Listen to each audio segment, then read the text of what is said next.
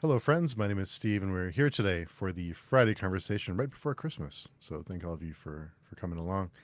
Uh, Mihir, do you want to start us off with some introductions? Sure. Uh, my name is Mihir Wanchoo. I'm part of Fantasy Book Critic. Uh, I review books over there and I interview authors, and I'm happy to be over here with Steve, Chris, and AJ. And Chris? Cool. My name's Chris Moen. Sometimes booktuber. I think it's my 52 days or something since the last video. So maybe I'll just have to get rid of that moniker or something. uh, but uh, yeah, getting ready for Christmas.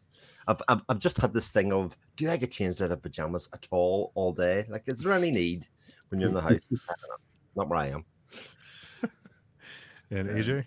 Hi, I'm AJ Retker. Uh, I'm the author of Oathbreaker and Season of Kings, and also like an amateur booktuber. Uh, I usually have authors on the channel, and I usually talk shop with them and go on rants that have nothing to do with books for hours long. But I mean, that's that's why we do it. It's the best kind. Mm-hmm. So, what, well, how has that experience been for you, AJ, to be on the other side? on the other side. It's really hard. I don't know how you do it, Steve. Like ask questions because I just keep recycling the same questions. Like, man, this is probably like anyone tunes into more than one episode. Like, man, this guy's so un- uncreative. His books are probably terrible. He just uses the same ten questions over and over again. Matt AJ, eh, like people watch make tag videos till the cows come home, which are the same five questions for 20, 30 people. So it's it's definitely a thing that people don't mind the, these same questions because turns out a lot of those questions are quite interesting. Yeah. Mhm.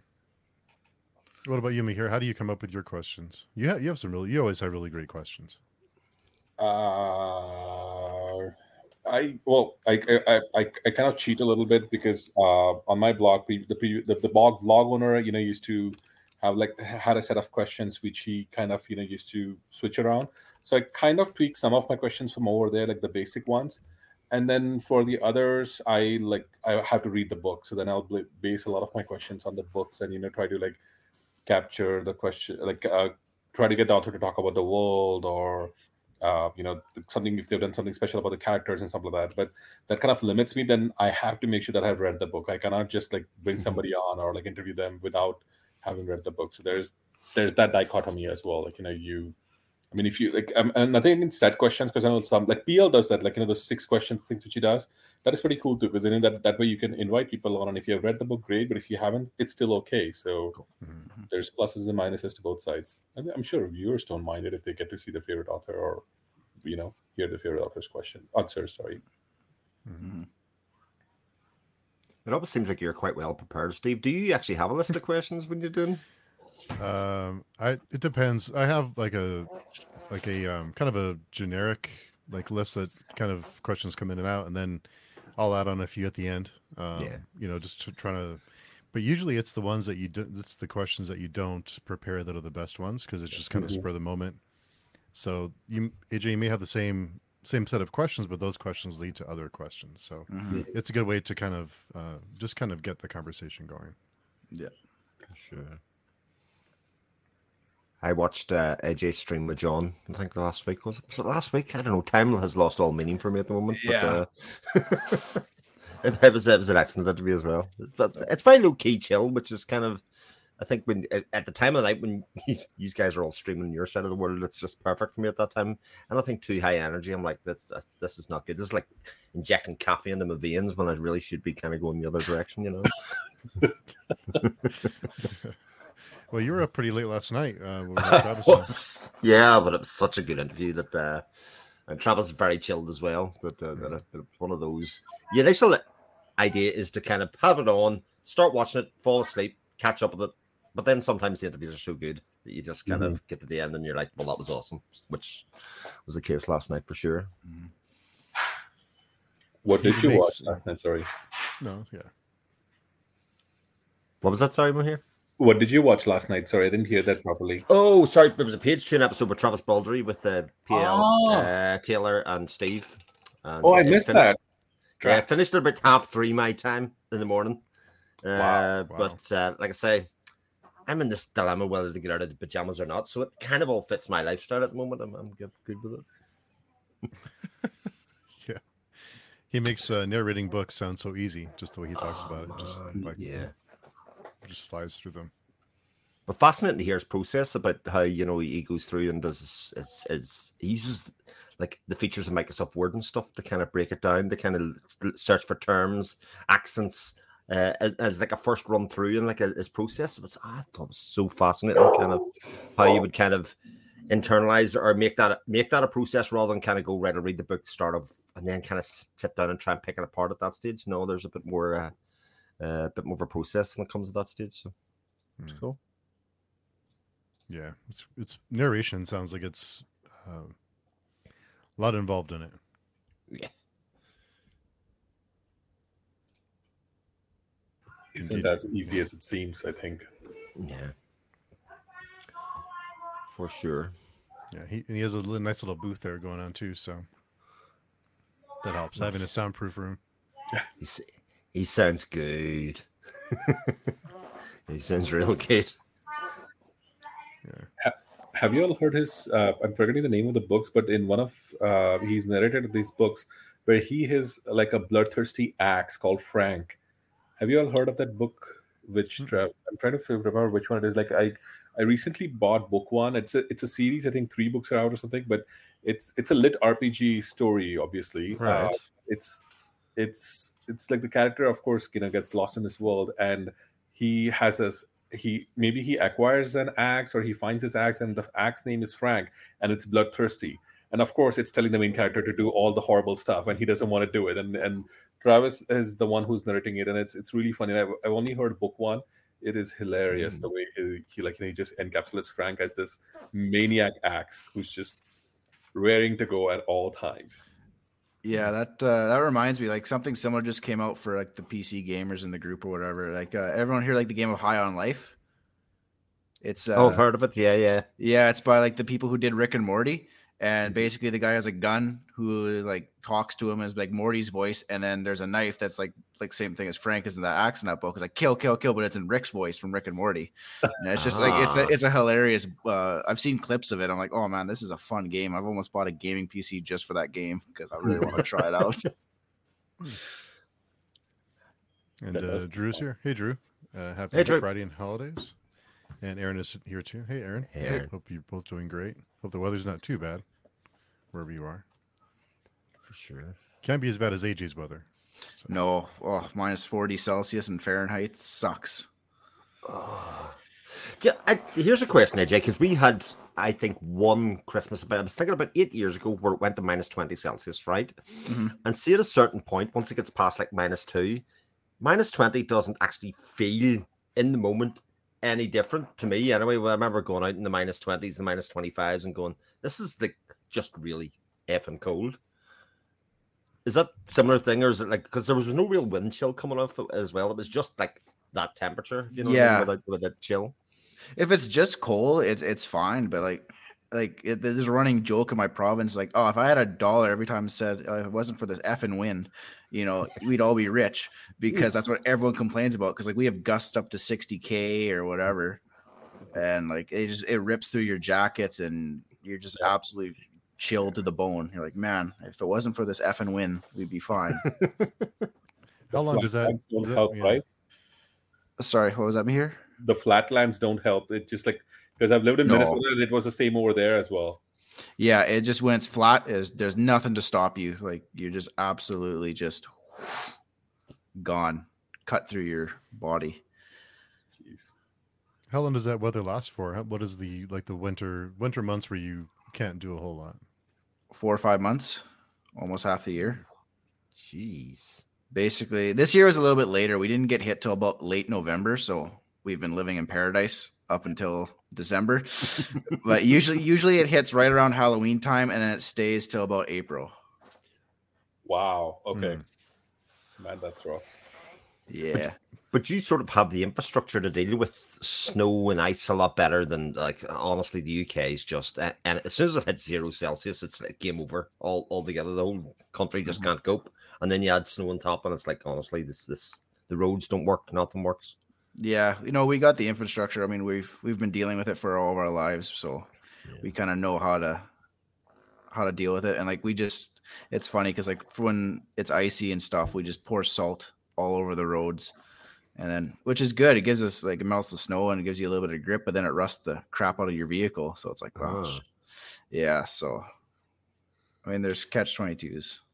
Do you have to wash that off every day, or how does how do you prevent the rust from your vehicle? Yeah, you try and r- wash it off, but then the kicker is if you don't have a heated garage, it just freezes, and then you can't get into your car. So it's just like you're kind of damned if you do, damned if you don't. Like, Oh, it's And- awful. And to AJ's point, you know, just to like, you know, because the salt thing, like on the East Coast, like, you know, in New York and everything, they, they like, you know, they of course put it on the road. So traveling is a lot easier. On the West Coast where I live, they don't put salt because it apparently permeates into the environment and, you know, the water might get salty or something like that. Mm-hmm. They're weird here in Oregon. But mm-hmm. driving is much difficult. They'll request, they'll, they'll recommend putting chains and putting on a chain onto a tire and on four tires is one of the most horrible things you can do when you're freezing. You have gloves on and you know you're like all basically engulfed in your jacket so yeah, can be helped Oh, good. Uh, Daniel had a comment. It looks like it would be funny. I was holding off because I thought it was VR like the other two games they made. I think he's talking about High on Life. Yeah. it could be. I'm not sure. That, that would have been a kicker if you'd have bought the PC, then realized you needed the VR headset to go with it, AJ. Yeah, just the, the Christmas present to myself bill just keeps going up and up the more I learn about this game. Uh, Drew commented, "It's the wind. I hear and see that myself all the time." Sure, it is true Uh, Mis- Mr. Papadopoulos, I'm in northern Michigan. Uh, we're getting hit pretty hard right now Mm. by this geez. snowstorm. Yeah, be be careful out there. Oh, that's nuts. I don't know how it is with everyone in the States right now, but like, are you guys able to fly and get home on trips and stuff? No, because like, yeah, no they canceled all the trips at least in portland i i know that for a fact because i i was talking to somebody who was who was a flight at 10 a.m and 10 p.m in the night and she's kind of worried because all the flights have been canceled until midday so yeah. Like my parents have been stranded in Cuba for a week. They can't get home, and we don't think they're going to be home for Christmas now. I mean, Ooh, as far as things go, good place to be stranded. Yeah, Yeah. That's, at this Better- time of the year right yeah, better to be stranded in the minus forty. Yeah. So, yeah. So yeah, yeah. I think a lot of flights are getting delayed. Um, I know someone who was trying to fly to Iowa a few days ago or yesterday, and then his flight got canceled too. So yeah. Yeah. Oh, that's lots of trouble. Uh, Daniel said, "It's not VR. You are in luck." I was just about to say the same thing, Daniel. nice. It's actually the first question in their FAQ is Is this a VR game? Oh, uh, hmm. Because obviously a lot of people think that. Yeah. So AJ, do you get a lot of writing done in those cold winter months when you can't do a whole lot? yeah, yeah. I'm hunkered down inside, and then thankfully I got a dog from Arizona, so he's as dis fond of the cold as I am. So like, he only goes out when he absolutely has to. So I just I just hunker down and I do all my writing. So that's that's good. The winter months are my most productive ones. Nice. So you, how long did your dog stay out? Probably not very long, right? Probably ready to come back in after a few minutes. Yeah, yeah, he really he's a big suck. Like we went to there's a pet store near me, like literally maybe hundred feet from my house, and about twenty feet in, he's lifted up two of his paws because he's like, "This is too cold. I don't want to walk." And people are like driving by me, and they're like, "Hey, like your dog's hurt." I'm like, "No, he's he's just a little sissy." it's cold. But yeah, it's like I can't, and like he's 50 pounds, and like it look ridiculous if I just like cradle him like a baby, walking him down the street. So I just force him to kind of tough it out. He's from Arizona, huh? But he he got a raw deal there, huh? Yeah, Arizona. Yeah. i mean if your dog could talk you know it would be really fun to hear him complain yeah, and then on these boots, like these in like really thick winter boots, and he hates them. He'll chew them off. So it's just like, okay, like either be cold or wear the boots. Like pick, Yeah. a, pick a lane. Poor guy. What's what, what's the weather th- uh, there for you, Chris? Is it cold or? Uh, we had our cold spell was last week, and, and cold. I mean, it's like minus one Celsius to about four Celsius. That's a bit spread. That's about generally about as cold as it gets, and it'll be like that probably till about February, Marchish time. Uh, this week we're having a, what I would say is a, a wet but uh, milder spell, so it's kind of that eight eight degrees Celsius kind of thing. So it it it just gives people the reason. I don't know if everybody else in the world says this, but again, a very UK thing is for somebody to say two days before Christmas, God, doesn't feel like Christmas. Like everybody in every house says says exactly that. They have this idea of what Christmas should look like, and it very rarely does. But uh, Yeah, so so it's quite mild at the moment, but it's it's a bit bit wet. But that's that's our climate. Our climate's just very wet all the time. Yeah, like we, we say the same thing too. Oh, it doesn't feel like Christmas. Except this year, it's going to feel like Christmas because it's absolutely cold. But like last year, it was like minus ten, and we, we were barbecuing on the deck. We made we had Christmas burgers, and just like- Canadians are made of hardy stuff. Jeez. Uh, Yeah. we, we, we, have the opposite problem of when it actually does feel like Christmas, it snows. Like that, that year that it was minus 20 Celsius, the water pipes and all froze. So there was no running water in any of the houses for days. Christmas Day, like, it was a real problem. People like, this sucks. This is this is the worst. Never never wanted to actually look like Christmas at Christmas because it's actually the practicalities are are not good.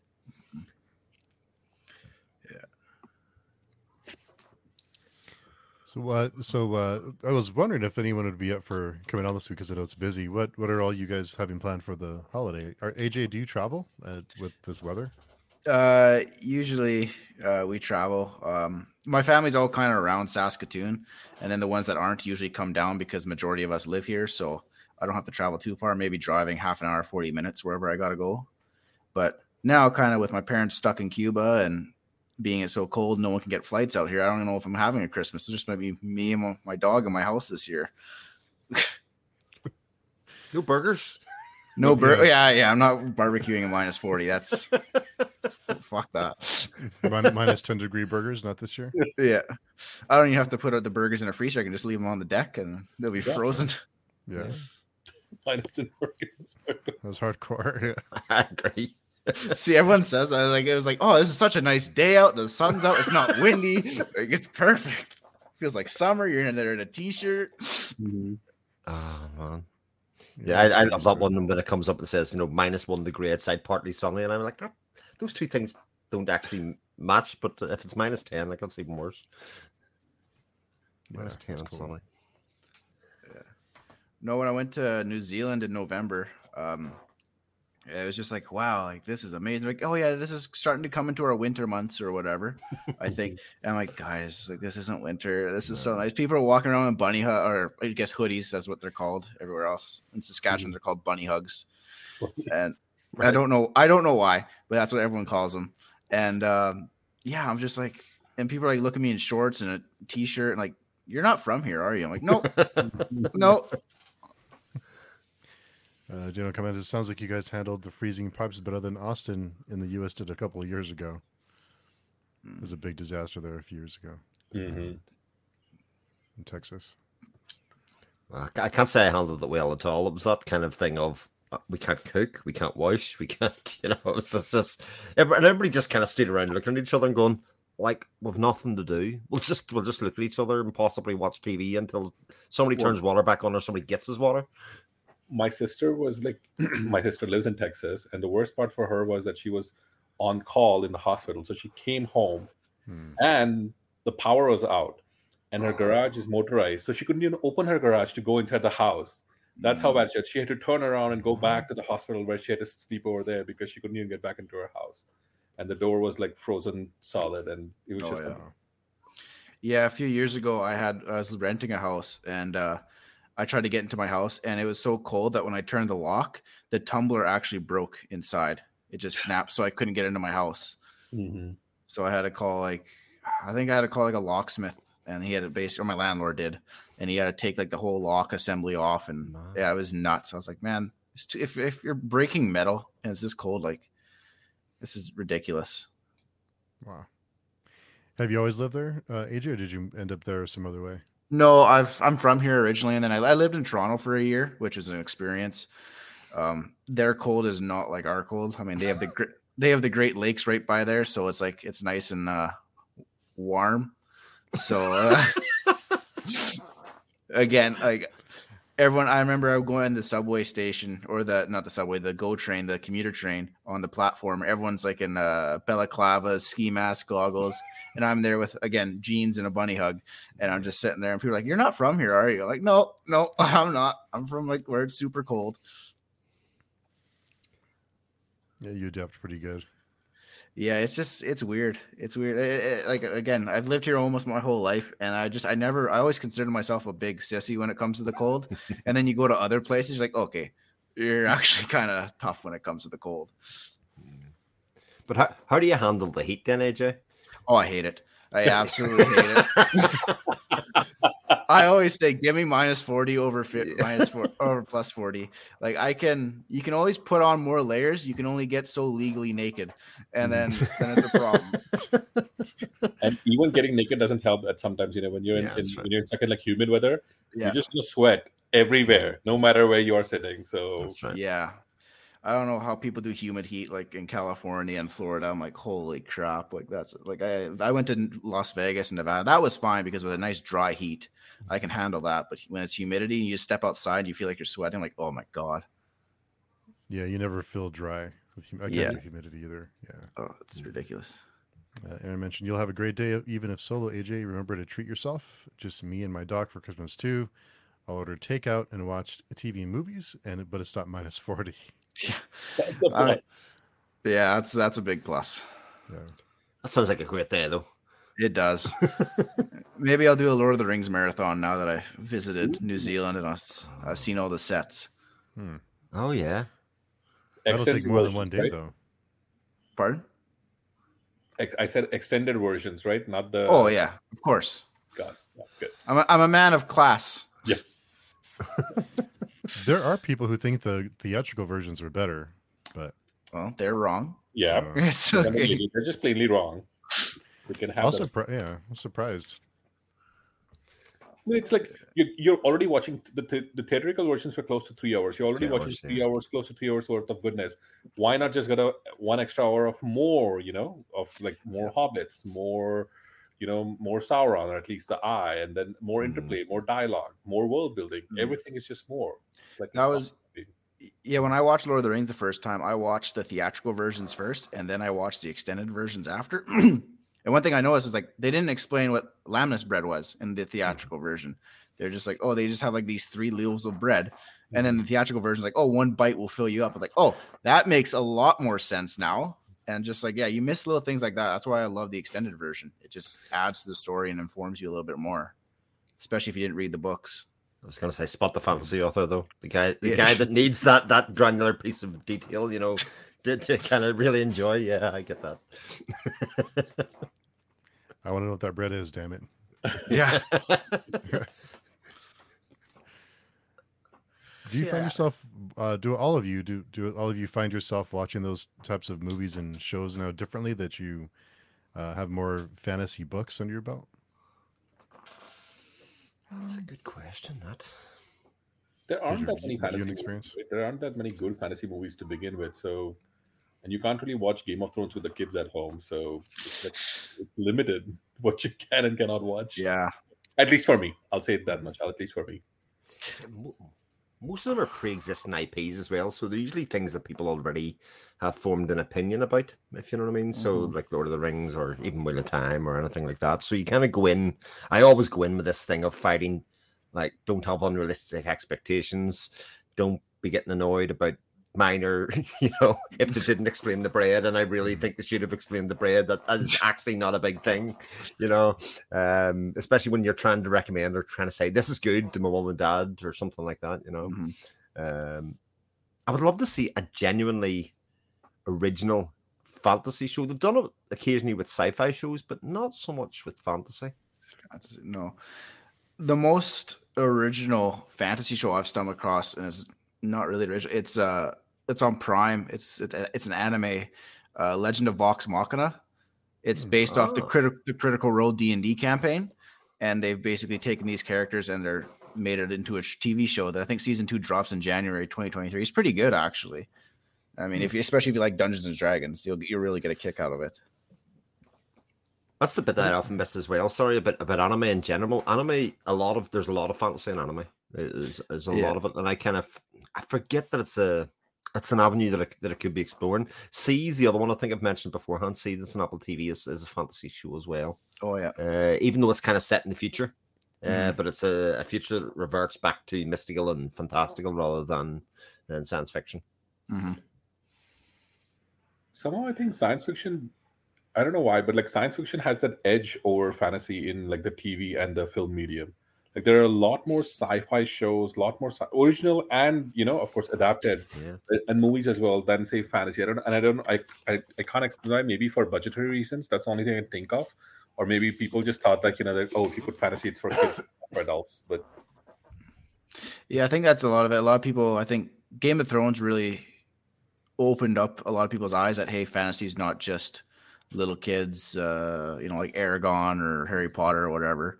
There's actually this whole subgenre of like adult fantasy that can be explored and made into great TV shows. So I hope that you know it can really uh, get, get the ball ro- ro- rolling.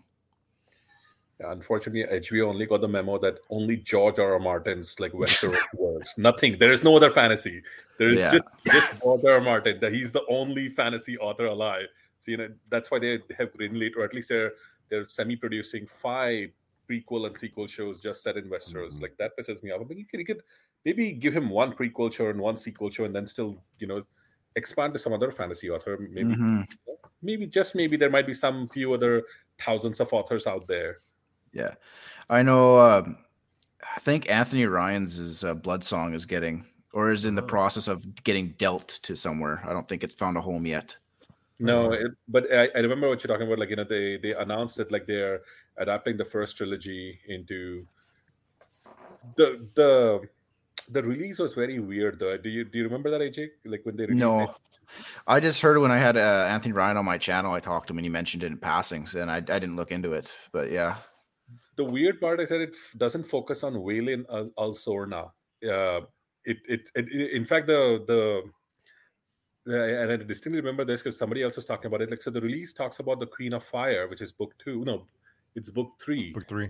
and it focuses on the three female characters. And Vaelin if you look at the you know the release of the about the book he's kind of mentioned in passing. So it focuses on the princess who's really a fantastic character and i'm forgetting her name. It focuses on the this is kind of like a spoiler but like the other who's kind of trying to attack. And then of course it focuses on Lyrna who's you know going to be uh, who comes in from book two onwards. And Vaelin and his brother whose name again I'm forgetting are mentioned as well, but they're mentioned. So it kind of it, the release made it sound really weird. Like if you hadn't read the books, you would have a totally different picture of what the story is all about. So, Mhm. but I'm hoping they at least adapt it because hey, more fantasy and Anthony Ryan's books are fantastic. yeah, I think the one that I'm most interested in. I mean, obviously they're doing the Empire and uh, Rift War books from Feist and uh, Wurts as well, which like big favorites of mine.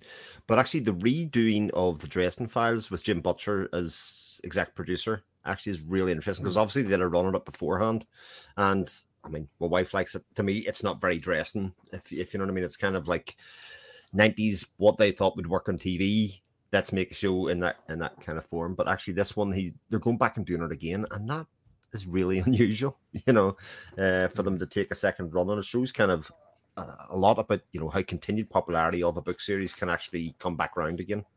Um, and then get made, hopefully, hopefully well, and especially if he's exec producing and taking showrunner part of it, he'll get what he wants out of it.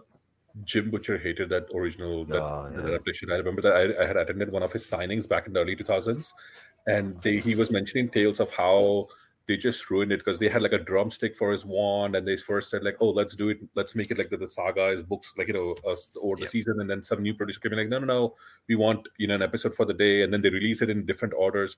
It was bad. It was really it, bad. it wasn't good. Uh, the, Mm. And like most of those, the, I'd, I'd say the same even for like Game of Thrones. What what makes most of those shows work actually is great casting. You know, they get great Mhm. casting right, and then they let good actors do good work. You know, we give them decent scripts. The rest of it takes care of itself. You know, the CGI can go on top of it, but actually, the thing that stands out about say Game of Thrones is actually the acting. Actually, right across the board was not um this kind of sem- semi-serious or even too serious it was just good drama you know Mhm. acted well by good people and you know getting that part right makes such a huge difference Mhm. The sad thing is, a lot of these, a lot of the actors who w- was in Game of Thrones have not a whole lot to. No, they're not getting a whole lot of work now. At least not to you know, kind of where you would expect them to be. Because I you would expect them to have a have some something to to kind of continue. But I think they get they're so recognizable as those characters that it's hard for them to do something else. branch out of it yeah. It's I think it's like you're going to be typecast as those type of people for the rest of your career, which is going to be tough. I mean, but I mean, I think that- that comes with the role.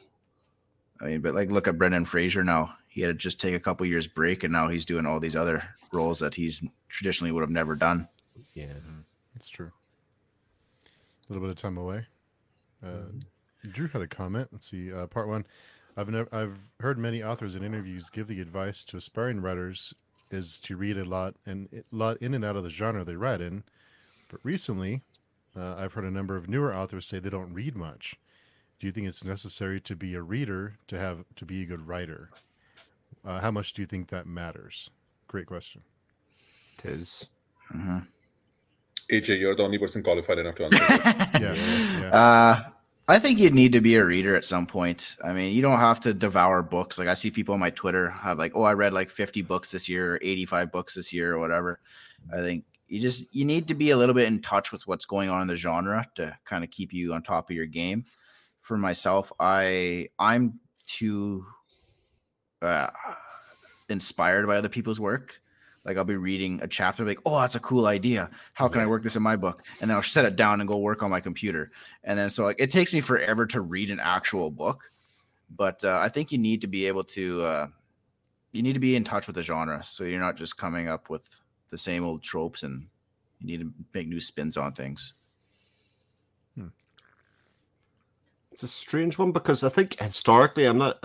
I'll exclude like the past five years of books because I think things have changed a lot in the fantasy market. But it was pretty much the most derivative um, style of writing that, that there was going back to the seventies and eighties. Everybody just kind of redid the same lone hero trope. You know, the young boy, young etc. Growing up. Uh, so there was not a lot of originality, but I think that's where the part one of Drew's question, where people who read inside and outside their own genre, like I think that it's very clear that George R. R. Martin worked outside of the fantasy genre for a long time because he was able to take a lot of that, a lot of the things that would happen in other genres and then mix it in with the fantasy to then make something that kind of elevates both sets of genres, if you know what I mean. And anybody that's doing that will always find a sort of audience, uh, I think, because there's always something interesting to read. There's always something to kind of push at and go, oh, I like where this went, or, or otherwise. And I think that's why things like Grimdark, etc., have started to rise quite prominently in the past couple of years as well. Is so far this this the possibilities here, like there's there's no plot armor, there's all of that kind of stuff's kind of off the table. So Mhm. most of the successful authors who are coming up, they always, if you read their interviews, like even Mark Lawrence, Joe Abercrombie, Luke Scull, they all have spoken about the fact that they are primarily readers. And of course, along the way, they developed, you know, ideas and wanted to explore their own ideas, like similar to what AJ said, like you know, they wanted to write something of their own, and that's how they became. So I think kind of knowing what fantasy is is always helpful. And you know, Chris, to your point, I think everybody wants to do something different, right? Because that's what George R. R. Martin did back in the 90s when he was tired of reading everything the same thing over and over again. That's why he kind of wrote the fantasy that he wanted to write about. Joe Abercrombie coming from in, in like the late in late to middle 2000s he was tired of what he was seeing. That's why he mm-hmm. wrote what he wrote. Mark lawrence took it a step further and so on and so forth. So maybe i think it's it's kind of necessary unless you're like terry goodkind who just famously proclaims that i do not read fantasy i do not write fantasy and then proceeds to rip off robert jordan for all of his that's a different Yeah. thing. It, it is funny because allegedly. let me say that out loud. Allegedly, allegedly. I've asked a couple of authors this very question. I've asked uh, AR with them exactly this because uh, my youngest loves to write, would write all day, doesn't like stories, will read comics, that kind of stuff, but will not read novels. And I was saying, like, do you think that's a problem long term? And, and his view was that actually, you know, you need to read. Pretty much, if you're going to separate yourself and make, make a success at something, you've got to do the bits that'll that'll kind of separate you from the person who doesn't do that. Maybe you know, it doesn't invest in the craft. That's really what he was talking about. Uh, whereas Chris Brennan, I think it said he doesn't read at all. Pretty much. Um, so any uh, links that other people might have of his to other work, he says just can't be possible. I'm sorry, like it may well be, you know, that there's similarities, but it certainly was never designed or intentioned or even influenced. Uh, which I think I think is really really interesting because I think his his books or ideas factories. I think is is what I would come away from the first two books of that Hellborn King saga. sagas. They're just swimming in ideas. Mhm. Mhm. Yeah, if I was if I was running a genre, I'd have to read outside of that genre. Otherwise, my book would just be pieces of everything I just read. So I'd have to read out. I'd have to read like you know something else, a different kind of genre, just so I don't end up unintentionally just making my books what I just read or what I you know enjoyed. That's the that's why I can never be an author because I I don't I can't couldn't do it. Hey, so kudos. maybe if you put Jay. enough ideas in a blender, you still you can still make something original, Steve. I guess yeah, you can subvert expectations and piss Yeah. everyone off. You could always do that too. I mean, that's basically what Oathbreaker was. It was like a mix of like uh Andrew Sapkowski's Witcher series and Don Quixote. It's just like this mashup of things, and for better or for worse, the product is Oathbreaker. Where again, again, Season Kings is a little bit different in that regards, where I actually had more of a concrete plot in my head when I wrote it. Mhm. I heard someone describe Oathbreaker as like a heavy metal album, like in a book in book form or something like that. Yeah. pretty, pretty, pretty, pretty, pretty spot on. Yeah, it's it's pretty dark. and then uh the next book, Season Kings, is uh really dark. I think Holly Tinsley, when she bought it right when it first came out, she uh she tweeted, "This is easily the, the grim darkest book of 2022." I'm like, ah, Nice. and, and it's because and it, it- because it's the first chapter just starts. I think I talked about it with John on my uh, podcast last. Spoilers: some animals die, and it just immediately hits the ground running, and like it sets the pace. Can you, AJ? You mentioned this, like you know, Season of Kings was a little bit better plotted or more plotted, so to speak. Can you tell us a little bit more about that? Like you know, in comparison to Oathbreaker, why do you make that statement? Yeah, so like Oathbreaker, I was very much like I treated it like a D&D game because I used to be a DM or I still am a DM and I used to be okay, something interesting happens this chapter. And then next chapter is another isolated incident. So like basically my my heroes were hopping from shithole to shithole to shithole to shithole of things, bad things happening constantly. Whereas Season of Kings, something might not happen like an encounter, but there's plot developing, like little strings that you would draw back to in later chapters. So it's a little bit more more coherent as a traditional story that way. Whereas I think Oathbreaker was written basically as a D and D campaign as a book. And again, that just comes with me being inexperienced with the author with the writing books and stuff.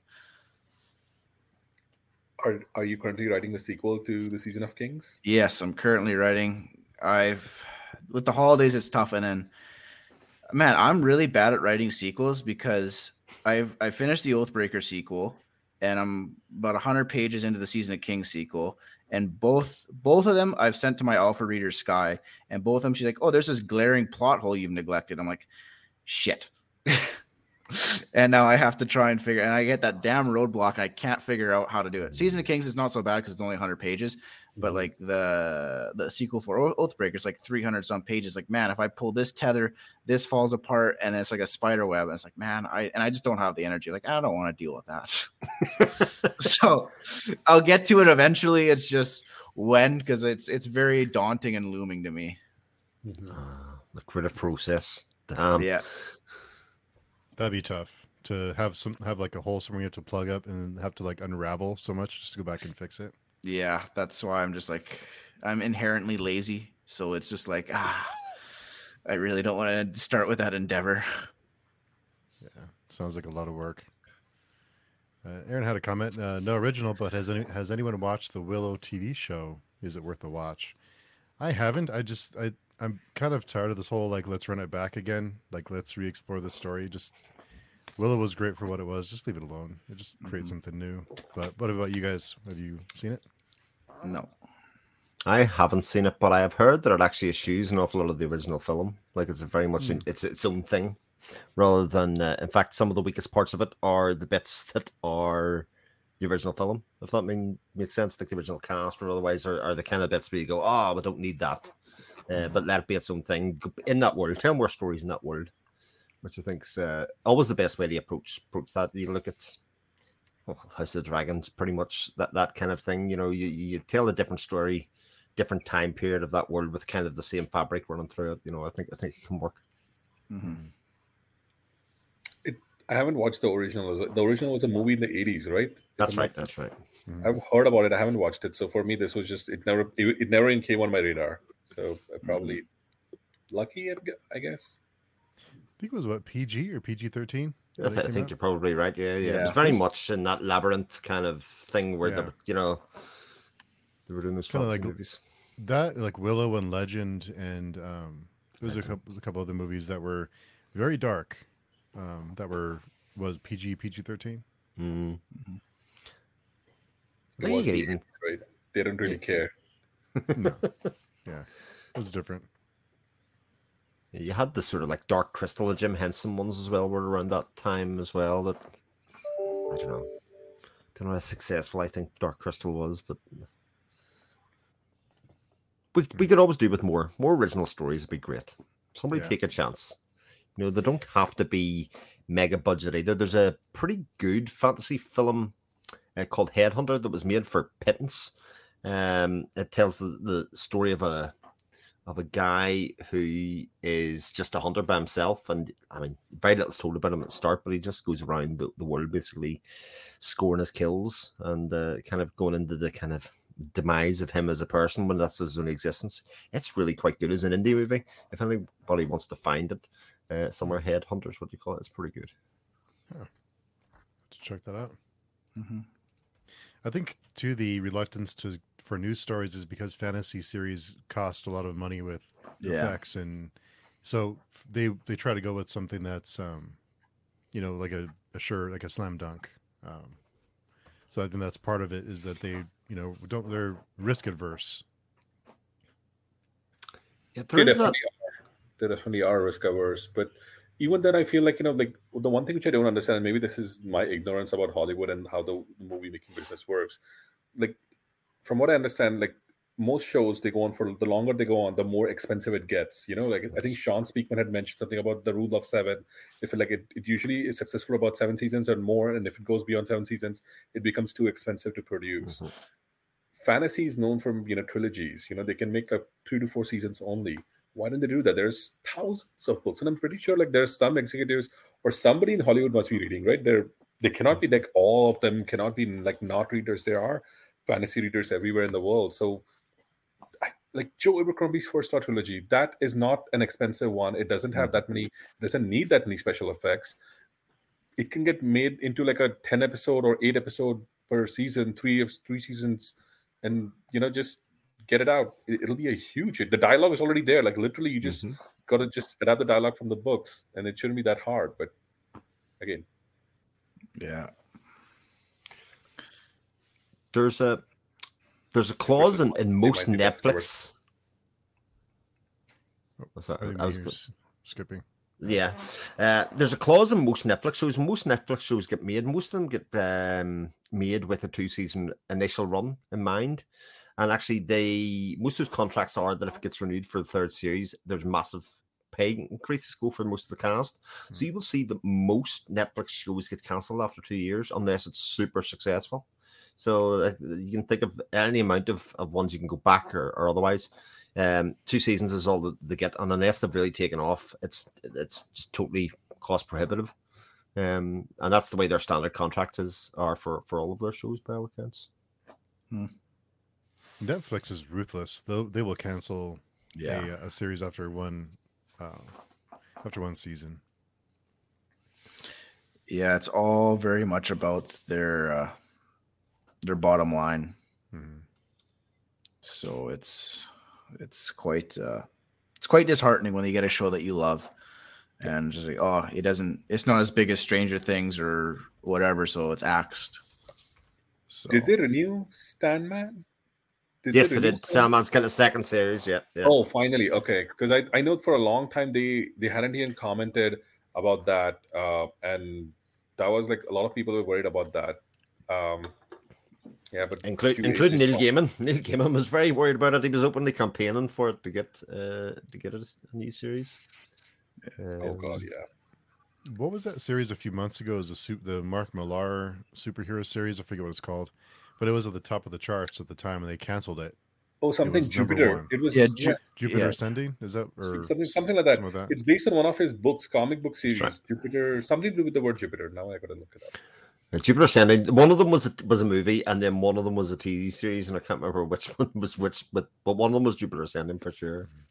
Uh, Jupiter Prime Legacy. Video's- yeah. Jupiter's Ah, Legacy Jupiter Legacy. was yeah. the Oh. uh, TV TV show. Yeah. I say Prime Video seems to be much more invested in this kind of fantasy storytelling mega budget thing. Because obviously, you know, you would think you would only do one of Lord of the Rings or Wheel of Time, and now they're going to do uh, Warhammer 40k, which like Warhammer 40k has got to be the most expensive thing you could ever possibly set it to Mhm. make. Yeah. I can't think of anything that would cost more money than that, but th- especially because it's got to look incredible. You know, Mhm. power armor and all. It's really got to be looking like something else. So, fair play to them. May not be as much as Lord of the Rings, or was it Power? What is the The Ring of pa- Rings of Ring Power. of Rings of power. Oh God, that show. yeah. Yeah, I think Net- uh, Prime Video is trying to find something to compete with at Game of Thrones, and Netflix is The Witcher. Mhm. And it's so far, I think it's missed on both its two attempts of Wheel of Time and The Rings of Power.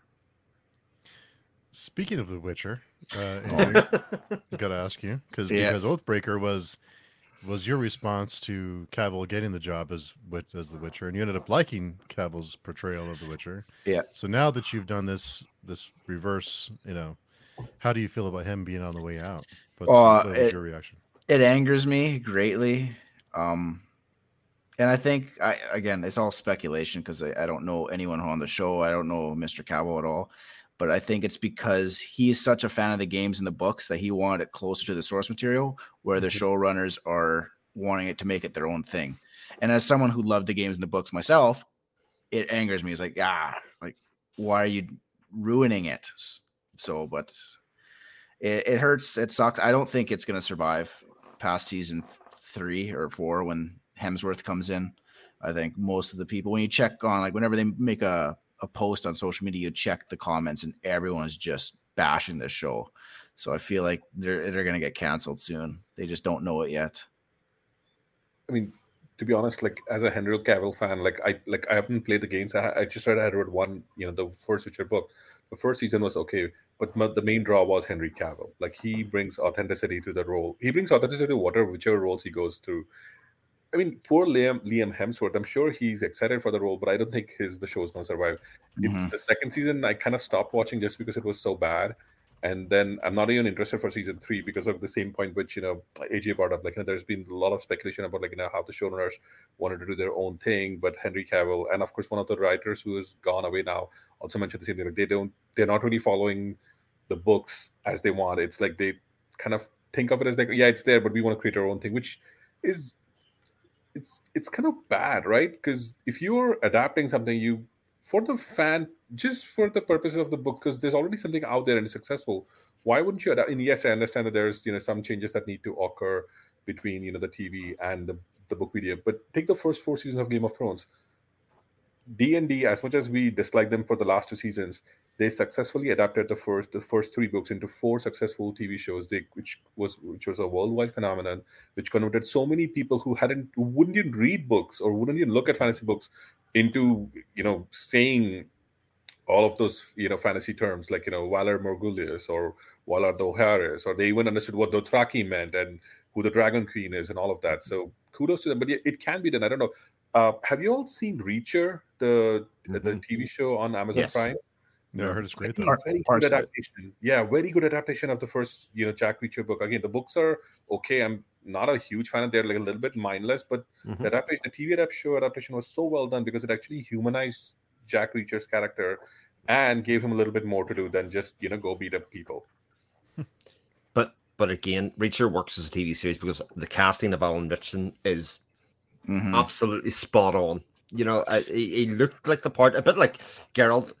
Uh, how can Liam Hemsworth be the physique of, of of Henry Cavill? I mean, the whole thing about Henry Cavill is his physique, first of all, and Mhm. the fact that he's kind of a bit wooden in his acting was the most perfect Geralt thing Mhm. that there was. You know, that kind of emotionless kind of bit. I, I, like my dad would never watch a show like The Witcher, and he absolutely loves The Witcher. You know, Yeah. because it's it just like again, it has that thing of being not playing it for laughs, not playing it super serious, but just being good drama. First of all, it doesn't have to kind of conform to the kind of genre tropes or stereotypes that a lot of people associate with fantasy. One one show that I think, which I'm surprised I'm saying because I'm kind of a Puritan at heart, that has done well making uh literature into its own thing is The Boys on Prime. Mm. Like if you read the Mm. boys Mhm. comics, Yeah. I hate. I do not like the boys comics at all. Oh, And then- no, you're killing me, AJ. I'm sorry. Garth Ennis is an acquired taste. I, I I kind of agree with AJ. Yeah, Oh, I, love, just I love Ennis. I watched the I read a few of the comics. I'm like, this isn't for me. And then I saw they're making a a show of it. I'm like, really? Like they're gonna make that into a TV show? And I, I say, all right, I'll watch the first season. And I fell in love instantly. I'm like, holy crap, this is amazing. Mm-hmm. I don't know. How do you feel, Steve? If since you like the comics, how do you feel about the show? I without too much without too many spoilers. I will say that the comics did get a little too meta. Uh, Mhm. About halfway through, they started getting kind of uh, little. They got a little too too far off track there. They went a little too far with it. But um, I'm surprised that the the TV show has gone some of the places they've gone with it. Yeah. Because there's some. I for those of you who have read the comics, uh, it's, pre- it's pretty. Uh, Herogasm. Hero. Are you yeah. talking about Herogasm? Oh yeah, yeah. That's, yeah. I mean, that's that's something. Yeah. Um, so I'm surprised they've gone as far as they have. But Mhm. overall, I think the adaptation's okay. I, I think um, I kind of think they try to humanize Homelander sometimes when they shouldn't. hmm But again, I like going back to Chris's point. That's just because I think they have a a class casting in that show. Yeah. Everyone's like Antony Starr crushes it at Homelander. Um, Karl Urban crushes it as uh, Billy Butcher. Yep. And yeah, everyone's just perfect. And plus they, they kind of have deviated a little bit more from the books as well if i'm not wrong the comic books Mhm. like they haven't taken the i think the first season followed the path the twist at the end of the first season was where you kind of figure out oh wait this is not like in the books at all and then of Mhm. course they they have followed the i would i would say like the spirit but rather not the exact footsteps of the of the books if i'm not wrong and again spoil for spoiler reasons i'm not stating what but like things like the herogasm which we mentioned is does happen but then the events of the herogasm and when does it occur are completely taken different from what happens in the show as well. And I think Black Noir's character in the books and in the show are completely different too, Mhm. Mhm. and a good thing in a in a really great way. Oh, and also, uh, wh- what's Jensen Soldier Boy? Soldier Yeah. Boy has been given a much bigger role than what it was in the comic books too. Yeah. Yeah. Uh, Aaron mentioned to uh, AJ. Now you get to respond to Hemsworth, so now you can take your Yeah. your rage from Hemsworth and and fix that pothole in book two. Yeah. Yeah. Damn. Uh, yeah, Drew mentioned. I think I remember Jim Butcher saying in an interview he would prefer an animated adaptation of Dresden if it got another chance because that way the budget doesn't impact what can be done as much. I don't think it, animation just suffers from not reaching as wide an audience, though. I think in general, I think that's that's part of animation's problem. I think uh, it's much harder to do a, a real life version, but the the prize is even greater. Then, I mean, Yeah. if, uh, if the Dresden Files takes off, it, it'll not stop. Yeah, I think when you do live action, it's a higher risk, higher reward. Yeah, Because like I know there's a really good superhero anime on Prime called Invincible. It's based Yeah, off of brilliant. Robert Robert yeah. Kirkman's, yeah. Yeah, Robert Kirkman's. And I've told all my friends about it, and they watched it and they see the previews, like, oh, it's a cartoon. Yuck. And I'm like, guys, like, it, it's good. Like, you just like give it a chance, you'll love it. And they just they don't even because it's written because it's cartoon. They just write it off. Mhm. Uh, I had a friend watch it, watch the first episode, and didn't watch the last five minutes. And he just went, oh, it's just like everything else I've ever seen. Or whatever. You're like, oh man, that's uh, you didn't get there. you didn't get to the last five minutes yet. Yeah, it's just tough. Oh, It's interesting thing about yeah, the interesting thing about The Witcher for me, and this will be interesting, you know, to hear your viewpoint, AJ, is if Cavill was left because of deviation from the source material, I'm imagining it, and I'm, I can only, can only guess because we weren't in the room, that it's deviating from the things that are lore specific in that, like, like to the outside world, if somebody doesn't hasn't played the games, hasn't read the books, they'll think that the magic system is kind of like it could be anything, whereas there's a very specific set of powers linked to the signs, there's actually Igni, etc., that are Mhm. there, and I would imagine a lot of the push is that we'll give them different magic powers, or we'll do do away with two swords, or you know that kind of stuff that for a fancy reader or somebody that's very invested in that world is very much the reason to love that thing in the Mhm. first place. Uh, and it, while somebody else might look at this from the side and go, but it doesn't really matter. It does though, because uh, those are the things that give it this design. That's the world that you've created, and when you, when you've got the author, like if they made a TV show of your stuff, say AJ, if they decided to change some of what would be the world building or the stuff that you put in place, that would be difficult. I would imagine. Yeah, it'd be a tough pill to swallow. I mean, it'd be. Uh, I, I'd, I'd probably go challenge them to fisticuffs the executive producers if they were changing too much. But uh no, like it's it's it's what you said. Like the those little details are what makes The Witcher The Witcher, and not say like the blade itself or Lord of the Rings or anything else on the fantasy genre. There's a reason it's like that. It's because these little details. And the showrunner of The Witcher, she's blowing up characters who are like tertiary or lower characters who like one character um, i'm not going to spoil anything but he's literally just in a short story in the first witcher book and that's it. He's never mentioned mm. again and he's an integral part of the plot in the first two seasons of the show. Hmm. and it's just like why? and he, why? Yeah kind of exactly why is he so important and it doesn't make any sense. Plus also like you know another thing about the witcher which is really fascinating the the writer based it on slavic mythology. Mm-hmm. He had his focus was you know he wanted to because he obviously knows there's a lot of Slavic monsters and everything, and he wanted to create a world which was based on the Slavic mythology. That's why he has the content the way it is, you know, because there's a reason why. And like, you know, Chris, to your point, magic system even it works and everything because it's tied in with the magic system, or at least the magic or of the olden, uh, you know, Eastern European world where they really believed in witches, where they believed in those, you know, curses and stuff like that. So that's why he's kind of created this mystical world, which makes sense from his perspective I just wish they would trust in it a little bit more. It would make a little more sense and would make the fans a little bit more happier as well. Yeah, that's definitely it. And like again, I I have a bone to grudge uh, to pick with them too over their casting. Um, I think like again, as you're a fan of the games, it, it's it sucked for me because like I expected certain people to look a certain way. Like I know Yennefer, Triss, um, Eskel Lambert, all the guys, they expected them to look similar to what the games were when the show first came out. And then they completely just went the opposite direction. They make it their own new thing. I mean, they don't get me wrong. Everyone they've hired, I've loved as an actress and an actor. They've done an amazing job, but it's just like, ah, it's not what they're supposed to look like. Hmm. Which... Yeah, I have, a, I have a couple of issues with the casting for that. I have to say, in it, you know, Yennefer problem for me. Yeah, is not quite she's not quite Kate Beckinsale. So to, to, me, is who that you know has to be walking in a room and everybody is actually part of her power is her beauty. Mm-hmm. And then the, the other one I have is is the main character Cahir because to me, he is the spitting image of a character in the game, but not the same character. Yeah. And then that's the other thing is uh never mind, that's a spoiler. I can't get into that. Damn it. Damn it. Uh, we'll, we'll talk over. It'll yeah, we'll talk.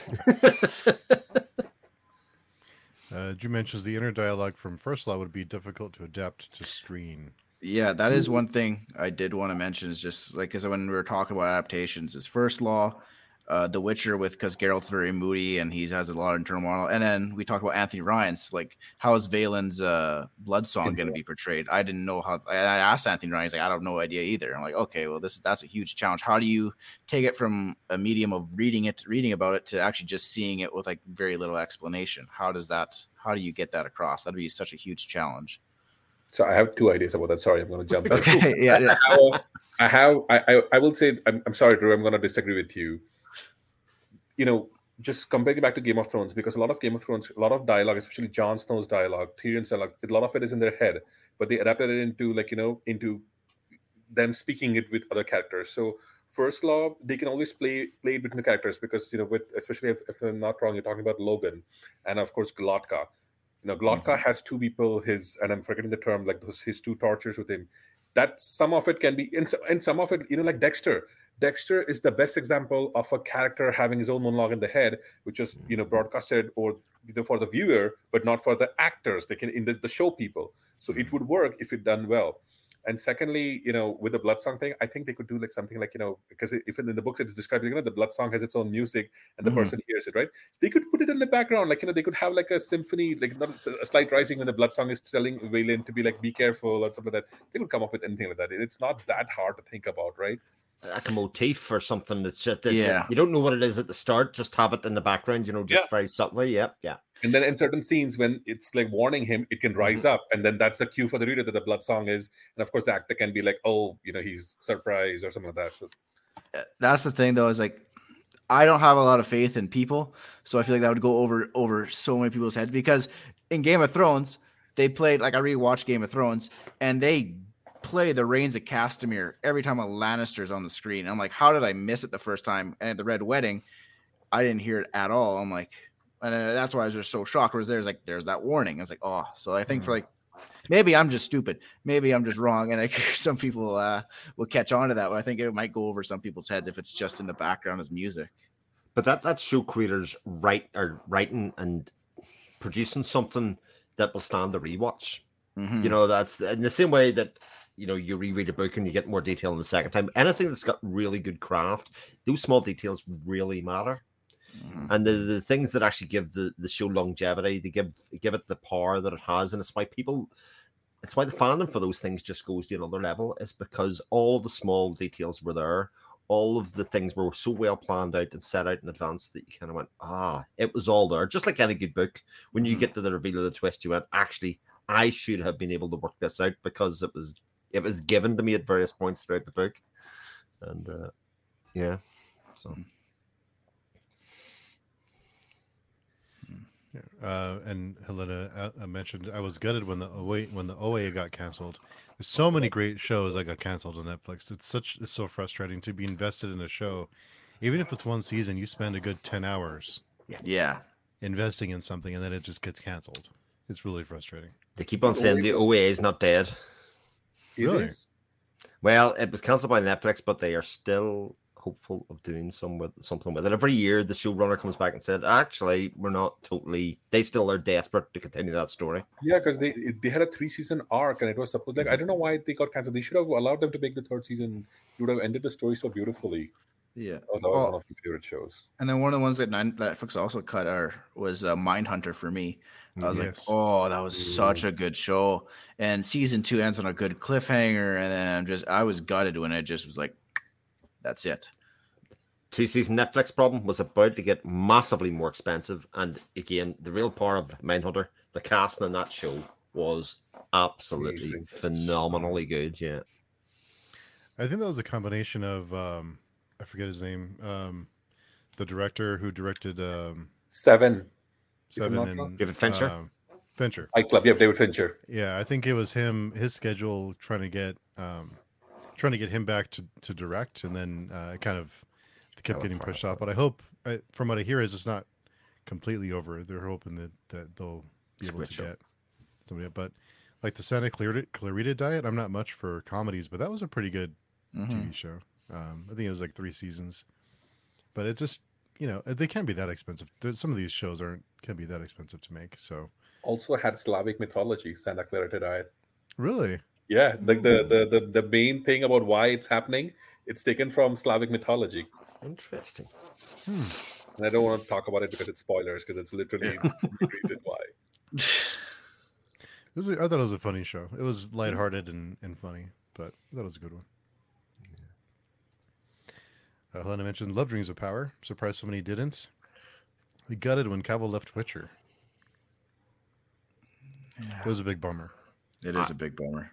I wish I liked Rings of Power more. I I've seen it all. I watched it all. Um, I just wish I liked it more, and, and I'll be no doubt watching the next series when it comes out. But I hate watched some of it. Like there's no doubt. Yeah, I think like I watched part. I had to quit because I I think the casting was terrible in that show. Uh, it's just like I I didn't get invested in any of the actors, but the cinematography was top notch. I oh I, that I was blown away by. I was like, holy crap, this is amazingly shot. This is perfect. It's just like you missed the mark in the casting department. And the writing. Yeah. I'm just sad that Henry Cavill is not going to be Superman. That's my Oh. one big sad thing. Yeah. Like, so many good things could have been done around him, and they still haven't. And the worst part is they made him announce it, and then two months, less than two months, later, they're like, "Oh no, sorry, the thing which you just announced, we're not doing that anymore." Yeah, James Gunn just basically axed the DCEU and is starting his own new thing. which to be fair to him, it's fine. It's just that it's like you know, there's that expression "read the room." It's Mhm. like read what the fans want. They've been clamoring for it like for the last ten years, and when he announced it, people were just Mhm. ecstatic about it, and yet uh, it's like somebody would you know who'd kind of be like, "Oh, Robert Downey Jr. for after the first Iron Man, it didn't make a billion dollars. Let's just cut him off. You know, he's not that good." yeah. Man of Steel is a film that holds up really well on a rewatch. I've watched it a couple of times in the past couple of years. I didn't particularly like it the first time I seen it, but I Oh, could I watch loved it that film. I could feel I could watch that film endlessly now. I think it's a really good, and the soundtrack is one of my all-time favorite soundtracks of all time. The Hans Zimmer one. It's incredible. Yeah, that's that's probably my favorite superhero movie out of the last what, 15, 20 years Mhm. is uh, Man of Steel. But those people who who really hate Snyder's style, and I think he tells, I think he directs movies like we all know what he's trying to do. So sometimes it takes some distance from it to really kind of see what he's trying to do. But Yeah, there's a barrier of entry to Snyder films, uh, which you have to invest time and effort into, you know, and you Yeah. get your rewards out of it because he is stylistically and artistically doing a lot there. He's not doing the the paint by numbers that sort of Marvel does. You know, th- Mhm. those scripts are so manicured to kind of be the same thing every time. Whereas I think a lot of those DC films that Snyder was involved with, first watches were not very successful, but they are really interesting, good movies. Mhm. Oh, Mhm. I mean, if I loved Man of Steel, I didn't really like the first Batman vs Superman when it was released in theaters. I didn't watch the Joss Whedon's Justice League because I was like, I was, I was pissed off. But then on HBO Max, they released the Ultimate Edition of the Man of Steel. That is a much better because they there's important parts of the movie which are cut off. One thing I'll say is Zack Snyder does amazing action sequences, not just Mhm. like you know, is like because it's not just CGI, but it's like the way he structures them. If you watch them in later repeats, they are brilliant and even his cinematography in that sense like man of steel is brilliant for that you know the hues of the background Mm-hmm. i mean that is one of my if i if i had a time machine if i could undo something i would uh, be able i was I would try to undo that henry cavill gets a man of steel too with you know his choice of the director and his choice of a screenwriter Yeah. Speaking of directors, can we just talk about Christopher Nolan being absolute bat crap crazy and Oppenheimer and re-detonating like a bomb and like using when they make the nuclear bomb in Oppenheimer, he actually used a real explosion and not CGI. I'm like, Hmm. holy crap, this guy like he hates CGI. I like I went through I fell down a Reddit hole and everyone's like pointing out with all these clips of stuff that he's Mm. done. And it's just like this isn't CGI, this isn't CGI, this isn't C-. like he rented out an old airplane and actually crashed it because he wanted it to be real. I was like, man, this guy's nuts. he is he has that he even has a no chair rule on his sets right you, have you guys heard of that No. Mm-mm. No. So on his sets, he has a no like it was just revealed a couple of years ago that he's a no chair rule. Like he does not allow people to sit, even as being actors. You have to be in motion, you have to stand. And you know, he says that it brings a certain energy and it saves money because that people don't get complacent. But yeah, he is to AJ's point, a little bit nuts, a little bit more so as well, but he's successful, so he gets to do what he wants. Oh, and like He his does have a- Batman movies. Oh, sorry, go ahead, Steve. no, I was just gonna say his. uh He does have a few moments in his movies that the audio is really bad. Yeah, There's a couple of moments. just mixing. Mhm. Yeah, but No, I was just gonna say like his uh Dark Knight series is probably one of my one of my favorites, and I wish wish Heath would have stayed alive to finish it. And then, but I mean, even with Tom Hardy as Bane, it still holds up. I say. Yeah.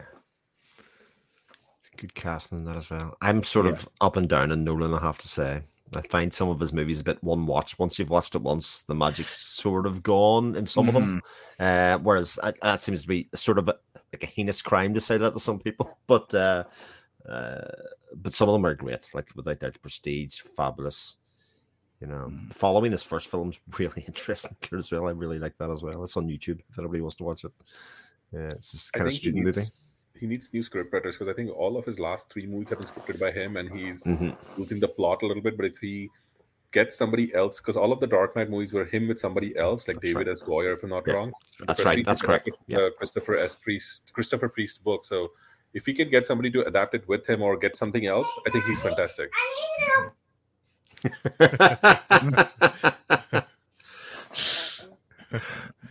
uh, Aaron had a comment. Let's see how Blood Origin does as well. It's an interesting. It was an interesting decision. Yeah, it's uh, it's an interesting decision. Is right. It I hear it's not great. I hear it's terrible, and I hear and I hear it's a big middle finger to the lore, which pisses me Oh. off because like. Like I don't want to dive into my Witcher nerdism right now, so like I'll just bite my tongue. But yeah, it's if you read the Sapkowski books and deep dig into his lore, it's not really uh accurate. It seems to be like again they're doing their own thing. It's only four episodes though, so you know, I'll, I'd certainly watch it over the drops tomorrow, I think, or Christmas Day, one of those two. you know. Yeah, one of those. Uh, Drew had a question. Did anyone watch the show Smallville? I didn't know if it would hold up, but I watched it today and I loved it. Uh, watching it as a kid, I've never seen that, but I've, I hear that a lot that people really love it. I watched um I watched one episode of Smallville because I was a big WWE fan growing up. And that was uh Dave Batista's first acting gig. and I think he crushed it back then. And I was like, why isn't this guy getting acting? And then I saw him in Guardians of the Galaxy so many years later. I'm like, there he is again. Like, and then now he's on his rise in his career. Yeah, now he's finally moving on with his career, which uh, good for him. And apparently he's just like the nicest guy too. Apparently he's super down to earth. So Can I give a controversial opinion or bad opinion? sure. I hated Yeah. Smallville. We're I finished from here. We're we're finished. Monster. well, and I'll, I'll, I'll, I'll tell you, I'll, I'll say why. Because it was the show about Superman before he was Superman, and so they literally just would do everything else except like a Tom Welling, the main smart. actor. He would do everything else except wear the S on his shirt, and it was like Kryptonite was there, Lex Luthor was there, all his villains were there. I'm like, you're making a bloody Superman show. Just call it a super. And of course, I understand it because because it was at the CW, they had the budget, they didn't have the budget, but I hated that. And it went out for like a long time, so it, they Mhm. literally came this close to be saying that you know oh he's superman but they wouldn't say it so that's I watched it all.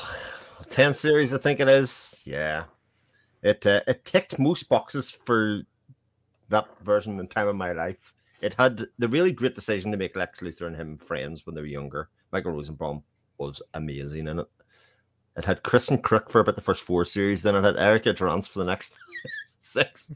Uh, I, I I love Smallville. Uh, it was definitely a guilty pleasure here. Like, there's no doubt about it. It was Tom Welling, and I think a lot of the young cast were cast because it was sort of soapy. You know, it was not kind of super serious fandom. You know, it was very much retail in, that kind of in the CW as he did at the time. But uh, it got it got good enough, and it got dark enough at, at by about season three that that when Lex Luthor started to turn, and you could see the the hate eating away at him, I was like, this is good stuff, though. This is really really good. So. Hmm. there you go. That and Supernatural, I hear a lot of people talk about. Mm. Oh, Supernatural. I loved that show growing up. I watched every season and then I said, you know what? I'm going to restart it again. And I can't.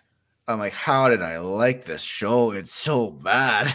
Yeah. so I, I don't know. Maybe it's because I'm older. Maybe it's because the special effects don't hold up from like season one and two. But like, yeah, I got to like halfway through season one. I was like, I can't. I was like, I can't wow. go. I can't do this show anymore. Like, I'll remember it for the nostalgia, but that's it. Uh, our friend Paramitha's here. Thanks Hello, for coming. Paramita. Uh, Paramitha has the best questions always. Mhm. She always has the best questions. I'm a little jealous. Killed it last night for sure. Definitely, yeah, every time. Uh, Elena, thank you. Uh, thank you for still doing the Friday conversation on Christmas Eve Eve. It's great to see a live sci-fi fantasy discussion today. Happy holidays. Well, thank you so much. Thanks for coming by. Um, we, I was a little nervous. I didn't know if anyone would want to come, so I'm thankful all of you wanted to to nerd out still on Christmas Yeah. Eve Eve. Yeah. Thank you, Helena. It's very, very kind of you. Uh, sorry, Hog Chat with too many messages just now. No, it's okay. Keep them coming. Keep 'em coming.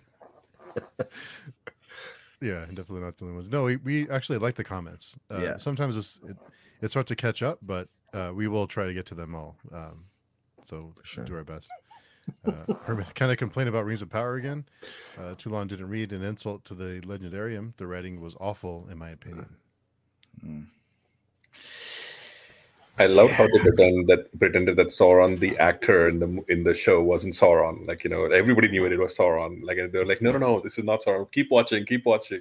It's not Sauron. But oh, that's Yeah, so it yeah. Yeah, I, I, I didn't watch any. I've I heard some episodes being played in another room, and I was like, "There's no way I'm watching that. That's enough. I, I can't do it."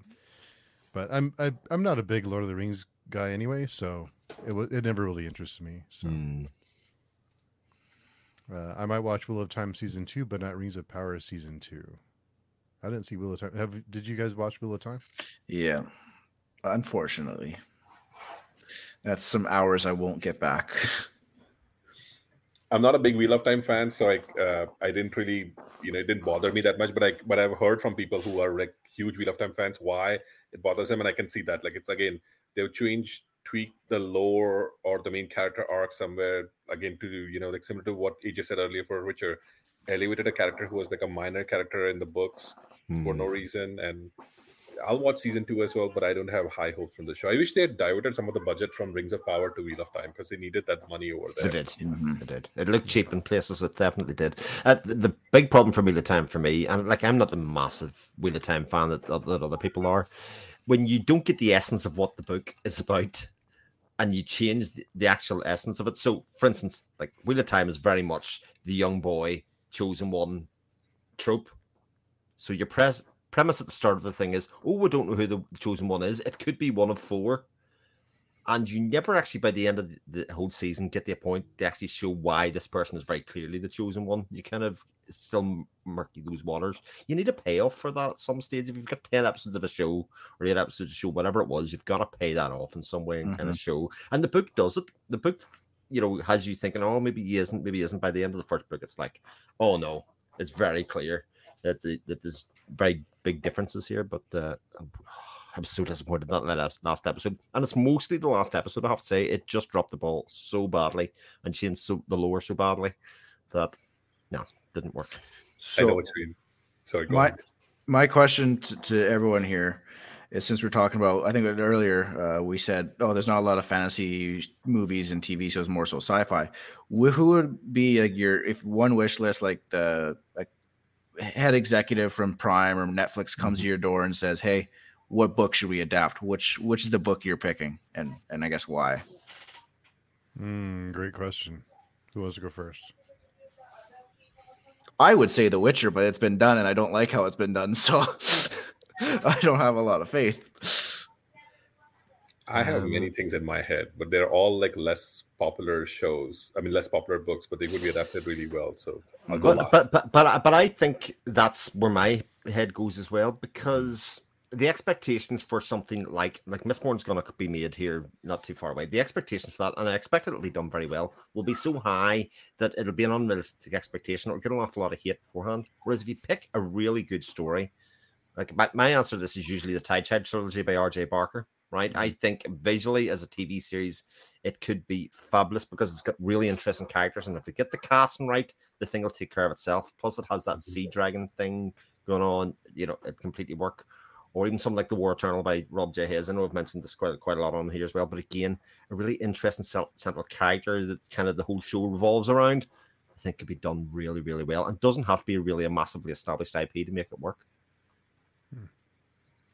Uh, I have a lot of books on my mind. A lot of books I'd like to see adapted, like um, Ash and Sand. yes, I'd love to see Manifest Delusions. It'll never happen, but Yeah. uh, so uh, I mean, you know, there's a lot of series in my head that I think would I would love to see on screen, but I think the one that would, I think, is a slam dunk successful. I'm not even a big fan, but the First Law trilogy would be, Mhm. it would kill it. I mean, I, I'm not a big fan of it, but it, it's it's just begging to be adapted. I think it'd be a slam dunk hit if done right. hmm I would say yeah, similar to what you know Steve said. Um, First Law, just because it's one of the easiest shows and it's not that expensive, so it can be made and it will be done well. Um, in my mind, like you know, to again what Chris has said, the lesser known books. Uh, actually, I would say you know Steve Ash and Sand would make a fantastic adaptation. They just need to cast Ruka right. Like they need to write and you know get an actor who who looks bulky or who can be made look to look bulky, but not like you know Marvel bulky. Just get him scary bulky, and you know if that done right, Ash and Sand would do well. Have you? Uh, I'm trying to think. There's a series called uh, Otherland or Other World uh, by Tad Williams. Tad Williams, yes, which I've read. I love that show. It's like Lost meets how do I put it? Westworld before Westworld was written or Westworld was written. So it's it's it's really it's four seasons only. It would do really well. Um I think of what else would be a good show. There's oh um there's a book series which I really love called it's by Sarah Ash called The Tears of Artamon. It's Hmm. it's kind of like if Alexander the Great fought Dracula in in a land where magic and science were also, you know, it's like medieval uh, 18th century Europe where gunpowder has just been discovered, Mhm. and of course it's the clash between magic and science with the background of angels and stuff like that. So, oh, and Never Die by Rob J. Hayes. That would make a fantastic. movie. Sun Eater as well is another great, great one as well. But it's it's so thematic. It's never the same genre book to book, so it, it kind of makes it maybe a bit tougher to, to do. But the stuff that happens in that's amazing. I think someone mentioned Books of Babel by Josiah Bancroft mm-hmm. in the comments. That would make a fantastic TV show too. Again, need to cast the right people, need to cast the right writers, but it, if done well, it is going to be superb. House of Leaves would be a great adaptation if they would. I think that that would need to be like a a long series. I think it would take like three or four seasons to tell that story. But it would be great if they did it right. If they made it like a mystery, or if they told it like it, you would read it reading the appendix. I think it could be really, really good. Has anybody read First Binding? Mm-mm. Oh, by Oh. Uh, R. Virdi, no. Yeah. No. That would be that could make a very exciting TV show as well. Like multiple seasons, multiple books. It, it has lore. It has, you know, it's set in like it's not the typical European one.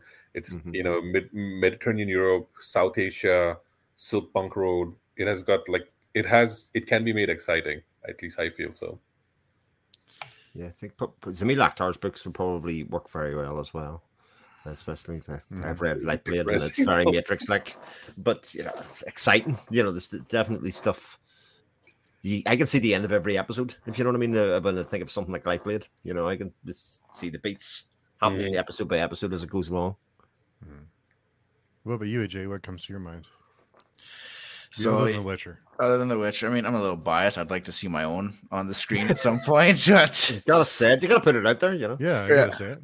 yeah, uh, honestly, I would really love to see Poppy War as a Hmm. as an Poppy adaptation. War. Okay. Yeah, Mhm. I I love those books. It was like, oh man, I really like it. Um, so I'd really like to see that. Um, I got, I finished part way through uh Richard Nell's um Ash and Sand trilogy, and I loved it. It's just I haven't got back to finish the series. So again, that's something I agree with you. And there's one more that was on the tip of my tongue, but I can't think of it. I can picture the cover, but I can't. Oh, that's gonna that's What gonna bother. It, it was very minimalist with like red and blacks. I know that's not helpful, but I, I see it in my bookstore every time I go. I'm like, that was such a good book. Here, actually, hold on. I might go look at my bookshelf. Yeah. It's Well, Yeah, by the don't way, we, we guess what the book is. So. Red and black. Yeah, maybe never, should- Nevernight is what I'm going for. Nevernight. Oh, that's actually a good guess. He's back. Let's see. what he's- Yeah. I can't believe I didn't remember this. Uh, Berserk. It's a manga, but Oh, Oh, a, a good live action Berserk would be amazing. I, you're reading that next month. yeah, I'm excited for that. Um, I think. Um, well, oh, uh, Holly Tinsley's series, The Vanguard Chronicles, would be would be a cheap. Yes. uh, adaptation. It's low, uh, kind of low fantasy. fantasy. Would be Yeah. good. yeah. I think hers would be amazing. Um, to shout out some indie authors, uh, I think Sean Crow's Godless Lands or Valhalla Steel would be both be very good adaptations.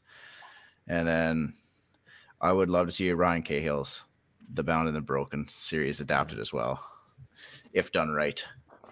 I mean, It's another one where you can see the beats of every episode. I, I think as you're kind of going through through through the book, I think that they kind of jump out as well. Uh, Brandy commented, "I would I would want anything from the realm of the Elderlings, especially madship traders, a bone shard's daughter. That would be really cool. mhm. Or Liveship traders. Anything Hobb. Uh, would. I, I would love to see somebody take a run at Hobb adaptations because I think the character work would be so great to watch. You know, seeing like okay, it'll be depressing. It'll be it'll be hard to watch, but again, that'll also make it. That's an identity that that series has, and I think it'll be the same identity on the screen that you kind of know. Oh, I can't stop watching what happens to your character here because it's hard to watch, but also kind of brilliantly written. Uh, Astro Keep comments: the secret of adaptations for me is that it should be done via animation and not real life. Yeah, It will be l- less costly, that's for sure. Yeah. for sure. Yeah.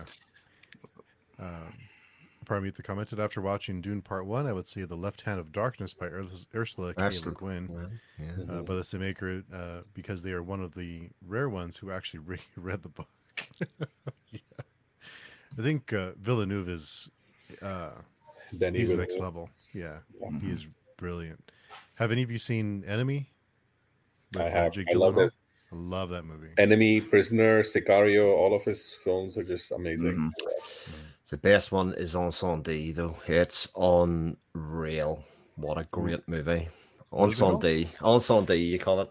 It's it's is it his first? I think it might be his first. It's absolutely he he'll make movies the rest of his life and he'll never get the emotional levels of of, of that book. It is incredible filmmaking. Hmm. Even even that. Polytechnique that he did about the um the the shooting in the, in the tech in uh, Montreal is really really Incendies. effective. Oh yeah, okay. I loved his arrival as well. He that that's Oh, one thing Arrival's that doesn't really talked about, but that's that's possibly one of the most best adaptations of sci-fi stories ever done. for sure. That He- he movie, get- yeah.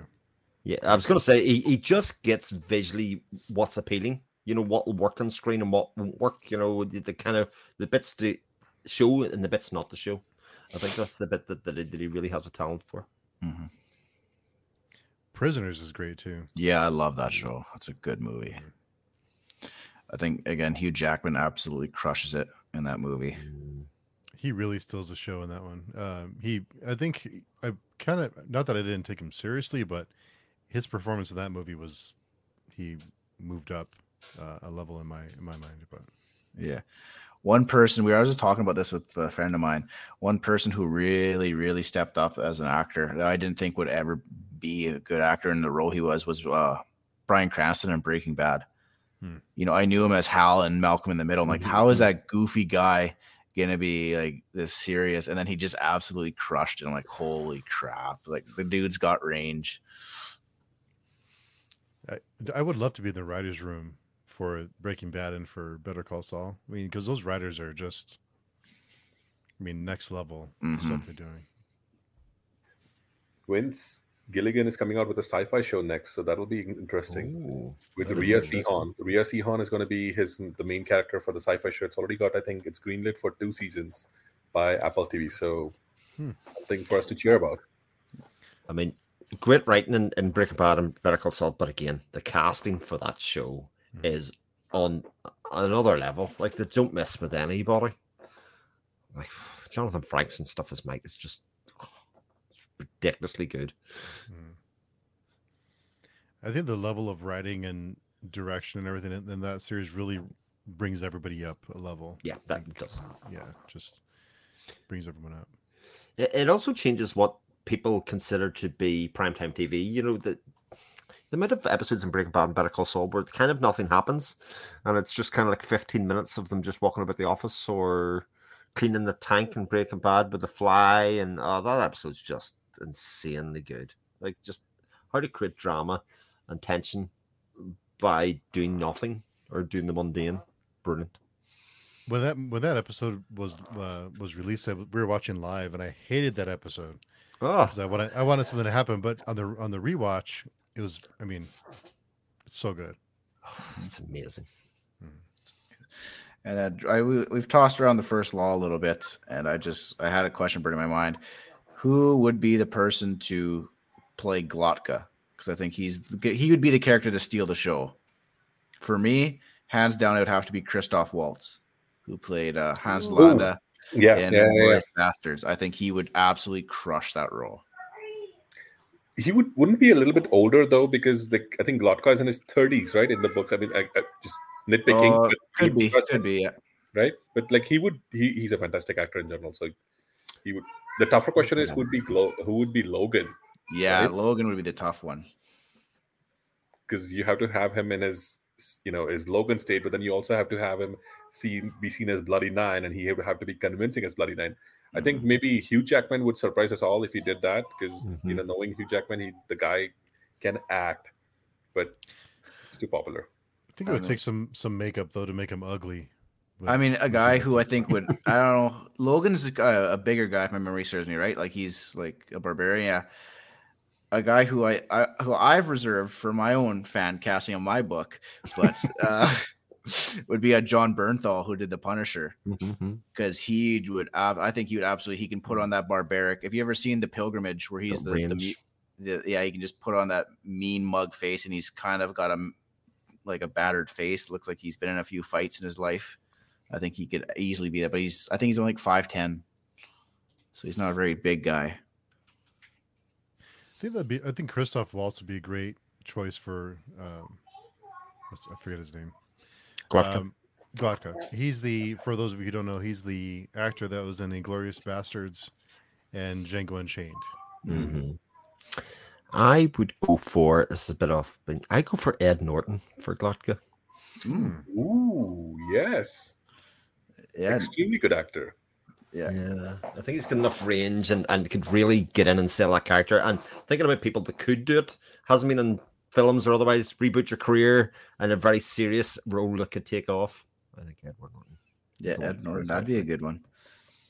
And he approaches every role with such dedication. He does. Like you listen to him do an interview, and the like he's almost like that Leo type dedication, like he had for Revenant. Like Edward Norton just throws himself into the role. But I even think of something like American History X, a, a role that he really Mhm. isn't really built for, but actually throws himself into it wholeheartedly Yeah. and like completely pulls it off. hmm Or *Sword of Kaigen*. Haven't read that one, but haven't read it either. ML Wang. I haven't read it either. That would work extremely well as like a TV show, a single season TV show, because you know you would have you know Misaki in, in various parts of her life. That would be excellent. Very hard to adapt though. Very, very, very hard to adapt. But if done, would be amazing. Uh, Drew comments. I think the Winter Night trilogy could be a great ad- adaptation. *Invisible Life* of Addie LaRue. Mhm.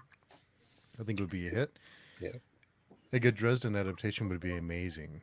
Uh, you know what I think would be speaking of Invisible Life of Addie LaRue, I think uh, another one of Schwab's series was it um, Vicious or uh, uh, Vicious and a um, darker shade of magic. Uh, would be the other series. That, The, Yeah. the sequel to Vicious, right? The superhero villain thing. Yeah, I think Yeah. that that is written very visually. Um, I think that would be a great, it'd be an easy ad- adaptation. oh man, if they could pull Dresden off though, Dresden gets so good. Like uh, uh, some some of the things that happen in Dresden will just people will just talk about for for years. You know, if that happened on TV, they would just be Mhm. like, "Oh man, what? How can you go there?" Uh, Drew mentions the faithful and the fallen. John Gwynne, Yeah. right? Yeah. Indeed. Uh, Paramita's hitting us with a question. Oh, here she goes. Everyone, everyone, prepare. Uh, question for the panel: Which book series do you think is impossible to adapt from text to an audio-visual medium? Oof. I have one in mind, but I'll let you guys go first. Impossible to adapt. Impossible to adapt. That's a very good Impossible. question. Great question, Paramita. Impossible to adapt. I think anything's almost impossible if you if you give it like you just you'd have to think outside the box for a lot of the stuff. But just yeah, I'm trying to think. That doesn't answer the question, I know, but I'm trying to I'm trying to think of one as I as I get my wheels turning upstairs. Just think with the with the best writers, back best everything. What could not be adapted? I mean, there's, there's enough evidence Oh. to suggest that Discworld will never be adapted well. I would say the Mahabharata. It's not. It's not. Hmm. It's, it's it's it's it's an Indian epic, so you might not have heard about it. Paramita, I believe, will know about it. But the Mahabharata, in my opinion, is almost impossible to. It's the world's longest epic. It is chock a block with characters who so good characters do bad things, bad characters do good things, and it's like you know very hard to kind of get the moral compass about all that. It has magical battles, it has space battles, it has demons, it has different races, it has everything in it. That for me is the one TV, and I and I certainly hope that it, one day it can be adapted into a TV series or something like that, but it would be impossible to ad- adapt. But of course, it's my opinion, so I'm gonna shut up now. Oh, I got I got an idea. I just got to Google what the hell it's called. Oh. Chris, what, what's on your mind? What do you think is impossible to adapt? I really don't know. See, it's usually something that's very heavily internal monologue, but like was suggested earlier on, something that is almost all the juicinesses and that, that that stuff's very hard to do. But I can't think what it would be. I think something like Gunmetal Gods would be really hard. hmm I was gonna say uh, like it's it's not a book or a series. I was gonna say the Call of Cthulhu by Lovecraft. I think that would be a very tough one because it's all narrated by a guy saying, I, "I interviewed these people and this is what they told me." I think that would be a very hard adaptation unless you like remove that narrator and just made it one fictional central character about Mhm. it. Then then it could work. But to be like a pure Puritan adaptation, I don't think I could see that work. Also, Second Ap- Apocalypse by R. Scott Bakker. That would be next to impossible because there's too much darkness, there's too much Mm, sexual violence, and uh, the creature effects which he's describing in the books. It would be like the budget would be blown away. I think, to my mind, I think that's next to impossible.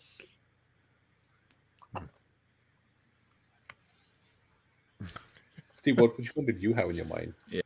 Uh, I was thinking Manifest Delusions, or um, I think I would love to see it adapted, but I don't know. That'd be that'd be tough because that would be really really dark. That and Gunmetal Gods is the first two that came to my mind. Yeah, the Gunmetal Gods has the scene with with uh, around the The twenty five percent. Yeah, horses. I don't know how they could do it, and not set off people firing them emails about all sorts of cruelty. Oh yeah. Uh, I'll go Book of of the New Sun by Gene Wolfe. I hear that's a that's a difficult enough book to, series to read. Never mind. Adapt. And uh, Bo is here. Even thanks for coming by, Bo. It's it's okay if you're late. What about Malazan? For those that have read Malazan, is Malazan adaptable?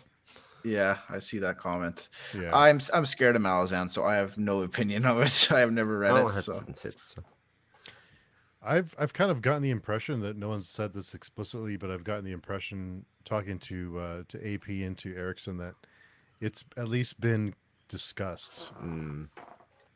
So the, I think that there's like um, there, I don't know if that's ongoing, but there's been conversations about how to adapt it. I think it could be done. I think it'd be done. It, it would have to be like a ten season series though. Ooh. I'm only halfway through the books, so was gonna you know. say. Uh, but Tom Hardy for Bloody Nine was was was a good show by Drew as well. Was. I, li- I like Michael Cera for Glotka. I think he, I could see it though. Yeah. J- Jason Bateman could do it as well. That's another guy that could probably pull it off as well. Mhm. But uh, I hear For All Mankind is terrific. I Mm-hmm. do.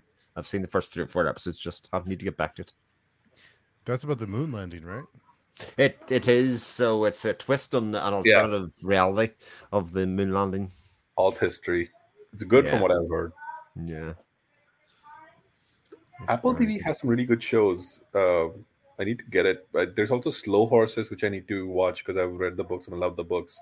Oh, it's brilliant. It is so brilliant. I know. I, Again, I- I- need to get it, but I, I'm I'm waiting for the third season of Ted Lasso. So when I get that, I'll just Yeah, watch all of those the other shows as well. Severance is amazing as well. That's from this year. Also really terrific. Uh, Helena mentions maybe not impossible, but very tricky. I see Slaughterhouse Five. Kirk Mhm. Another one I need to read. yeah. Uh, Aaron had a good comment. Uh, the adapted Carrie, and that's a series of interviews. Yeah. Didn't they make a Carrie like didn't they make a central character for that though? or I've never read Carrie, so I'm speculating how they did it. If you just Puritan, Yeah, they just showed it from Carrie's perspective. yeah, okay, yeah, that's what I thought. That's what you'd have to do for Call of Cthulhu too. I think. Yeah. You'd you'd have to make one central character and then show it from their perspective. You couldn't do a true adaptation. Spoilers for spoilers for a fifty-year-old book. Fifty. Hey, Shad. Hey, Shad, thanks for coming by. And Carl, uh, love slow horses. Another man of culture. One like I'm a history nerd, and like one thing I would love to see adapted is a good proper uh Iliad and Odyssey Mm. adaptation. I would love that so so much. I I I have both the books on my shelf. I would love it, but I think it's just it's so dense and it's it Does just- it have the widespread appeal in storytelling wise that's the thing, yeah. for the money it would cost? You know, That's the thing. It would be an expensive series as well. And then you have to do two series, one for the Iliad, one for the Odyssey. Yep. yeah. And Drew unfortunately has to go, but we'll watch the replay for the rest. Have a good night, everyone, and happy holidays. Thank Yes, you. happy holidays. Charger. Uh, Paramita has a great question. I haven't even read it yet. I can already tell. Um, while there is a lot good and necessary discussion about diversity in cast and crew, the IP them, Uh, the IPs themselves being adapted, barring Kindred, are largely are largely not diverse. Mm. Thoughts? So that's literally about the types of books and the, and the genesis of the book itself, rather than anything to do with the casting. Hmm. Um, like if we're talking diversity and cast, I don't know. Like what's IPs? I, I I'm a little. Intellectual property. So ba- Oh, okay. basically, she's talking about like the the book series which are being adapted. So it's Yeah, white okay. white ma- males of a certain age, I think, is what most of the the IPs that we've been talking about kind of come from. You know, even if you Yeah. talk about Sapkowski or Tolkien or. You know, I think whoever. she's. I think it's mostly because like the most of the IPs that are being adapted are mostly set in medieval Europe. Like forgetting who the That's true. author is. If it's set in medieval Europe, it's the that's why the book series was you know like set in in mostly European like characters. That's a very good question, Paramita. Yeah, Mhm. I'm gonna. I'll take a stab at the first half of the question, which is the d- discussion about the diversity of casting. Um, I I have a problem with it when it comes to reality. Like, there's a show on Netflix. It's about Vikings, and there's uh, I think a Viking girl from North Africa, and I'm like, I don't think. Again, I'm not a huge history nerd, so if there's anyone actually knows the history and reference me, maybe I'm just ignorant. Absolutely correct me, but I don't think that I, that, that takes me out of the show. But stuff when it's fiction, like uh, like with The Witcher, it didn't really bother me that much when it was characters who I didn't have a preconceived notion of. But I think uh, with House House of the Dragon, it it it it bothers me, especially with the the Valyrians. And I think the only reason it bothers me is because it wasn't pre-established in Game of Thrones back then. So my mind, being a writer, is like, oh, what is there some kind of cataclysm that happens to anyone that's not white? Because in Game of Thrones, there was really hardly any other people like that. Maybe that's season three of House of the Dragon, though. Maybe that's exactly what, what it's about. it could happen. be. Yeah. It could be. I, I again, I don't know. So like, but yeah, there's stuff like that. It bothers me. But like with fiction, I think if you if you do it right from the start, it's fine. But if you try and like introduce it and like as the you know with shows that have lasted before this became an actual focal point in discussion, I think it's it just throws you throws people off. Hmm. I think the conversation came up obviously mainly around Rings of Power, and I think the biggest mm-hmm. problem with that is, especially with Lenny Henry character, he wasn't a very good character, and he wasn't parti- particularly well acted, which was a bigger problem than necessarily the ethnicity of the character himself. So That's true. Yeah, I think that should be the determining factor for casting is the actor's ability and I think understanding of the role Yeah. rather than what they look like to an extent, I guess. Also, what's tricky is that you know Tolkien wrote the the Lord of the Rings from Anglo from an Anglo-Saxon's perspective, right? Mhm. That's the tricky part because he wrote it as for like a mythology for the British people who perhaps you know of course had the mythology but didn't really have that great.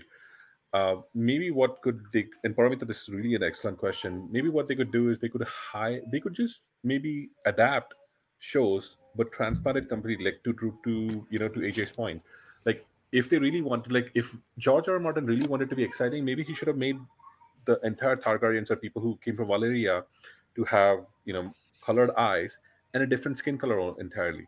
Like he could have done that, and it's a fantasy world, so it could happen, right? And then Mhm. everybody could be of a, of a different race color. Like I, Mhm. I think, if I'm not wrong, that's what uh, in Malazan Steven Erickson does, right? Uh, who's the big guy with the sword, uh, Steve? You know the Karsa? no, not Karsad. Uh, the other guy, the other who are like the dark elves, the dark elves is, but I'm forgetting. He's on the cover of. Um, why am I forgetting his name? He's he's the big guy with the sword, like you know who who is dark skinned. And why am I forgetting his name? Dear God, this is what happens when a person like me who doesn't There's, like. there's like Malazan 700 characters. I know, but it's like it's he's one of the main ones. He's he's one Uh, of the big ones with the big sword, and he's really cool. And he has white hair. He's dark skinned. Hmm, Oh, yeah. A lot of characters. I know it's it's I'm he's in the Gardens of the Moon's cover. It's oh jeez, why? What's his name? Oh dear God. Can you share this, Steve, or can I share this with you? Or Yeah. am I allowed to share on on when I'm? Uh, you might be able to. Let's see if I can share. hit present. Nope, I cannot. Oh, I can present. Let's see. It, oh, share screen. Yeah, try Uh-huh. Well, this is exciting. I don't know what we're going to see here. Tell me here. Uh, should we be let's see. Let's see. This one might just work. Are you all able to see this? Mm, yeah, hold on one second. Let me let me share it. Ah, There you go. there go. Mm. Who's this character in in Malazan? Forget who that is, to be perfectly honest. But you know who I'm talking about, right? He's like he he he's not Karsa. He comes along at the end of Malazan book one, and you know he's it's kind of like the the dark elves from like R.A. Salvatore. He has this big sword. He you know his sword is this big magical thing, and it's really cool and stuff like that. So like I wish he had done something like that. But I see Paramita's point. Like in my mind, I often imagine a lot of fantasy TV shows with one or two characters being from like you know someone from Iran or somewhere from you know like oh uh, you know I uh, one of the shows which I really wish was adapted like you know the Empire trilogy by Janny Wurts and Hmm. uh, Ray Remedy Feist. I imagine the cast to be entirely East Asian because in that Yes. world, everybody is like you know from like like East Asia. Like you know, Mhm. there there- there's like you know, and you can adapt. You can think of people like from Thailand, be from China, be from Korea, be from Japan, but the world entirely is East Asian. That is like something which I would feel like would really adapt, like, could adapt it really well. I think the casting of Mara in that is going to be especially interesting because if those TV shows take off, that person will be an enormous star, you know, in, in terms of being a center part part of, it, of a show like that. But I agree, they, they- it's Asian inspired. Uh, do you think part of the problem there, though, is that, and I could be wrong about this, obviously, uh, that a lot of the publishing houses are very much based in in the Western world, you know, the ones Yeah. that we, we generally reach from. So actually, the source of the books isn't getting pa- from their origin place uh, to to that. And as we know, publishing houses aren't necessarily taking much of a risk on things uh, that fall outside a certain a certain region. That's that was one thing I really didn't like about The Witcher 2 is that you have all these great Slavic monsters from Slavic mythology, and they've kind of just taken the ones that people know Mm-hmm. and ignored. The only one, the exception, what I think would be like the Striga in season one, which was a Slavic monster. So I think, and yeah, I think just what Chris said, they just they want to. It's a safer bet to do it like that Hmm. to keep the stuff everyone knows. But And here, uh, you already mentioned, but An- Anomander Rake is a Hmm. yeah. So he's that chat. nice one. Uh, well, I, I think as far as diversity and, and cast and crew, I think the bigger question is why don't we have diversity in IPs? That is, yeah. I was trying to think of that as I was going on about the cast. I think that's what's more important is is telling these stories from people uh, from different perspectives, and and I get it's risky. It's you know it's we talked about about them being risk averse, but they can take the amount of money they spend on Rings of Power, and they can they can make ten different series Mhm. from other people from different backgrounds, different cultures. They can make all these different stories. So that I think is a bigger problem. Is let's tell I let's tell these stories from people who come from these different perspectives. If that's really what we want, then let's let's get that those perspectives, those stories told. I think the problem with that is that again, we've kind of mentioned with it is that they are looking for slam dunks. Mhm. They're looking for the series that have been established, the bestsellers, the New York Times bestsellers. And to do that, they're going back to the early 2000s, 90s, 80s when fantasy was very much a boys' club. Yeah. Now, now you know, with we get we're getting a lot more female authors and a lot more uh, authors from uh, minority backgrounds coming up. So I think we'll, we will see that eventually. I just think it'll take, unfortunately, a little while until those series become slam dunks and become bestsellers. That a studio's like, oh, they see the cha-ching, the dollar signs in their eyes. Yeah, this this isn't just a fantasy problem either. This is, I mean, you can go to crime, you can go to pretty much any genre or TV that you can think of. It's still not very diverse, and actually, you know, celebrating and, and giving those people the opportunity uh, to present the stories on screen is is extremely important. Mm-hmm. I mean, uh, I think Mihir, you mentioned the uh, MBH earlier. uh, Just imagine convert, imagine adapting Sons of Darkness. I mean, a story like that would be, you know, th- those are the kind of st- so you can take. So I think Rings of Power maybe broke even. We could only speculate, but if they took if they took a risk on tef- ten different IPs, one of them will take off. So, Yeah. Mhm. I think that's that used to be Netflix's uh, ideology, right?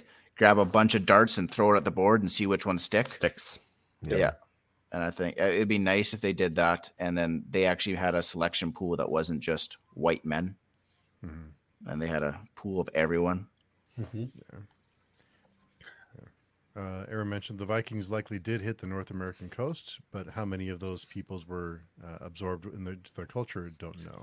Yeah, so like uh, I know they hit the North African coast. It's just like in the one show, they, it's a jarl. So like the leader's like, could someone Elevate. le- Yeah. elevate to that society that was not typically born? I don't think so. But again, I'm not a historian, so I think um, Michael Crichton wrote a book like this. It's been adapted into the movie Thirteenth Warrior starring Antonio Banderas, but that was like from a that was a per- perspective that an Arab warrior who goes to you know the Vikings and records his tale, which kind of is set in like somewhat historical thing. But like in to to your point, AJ, like you know, it's very like he doesn't really become accepted by them. He just records what he sees over there.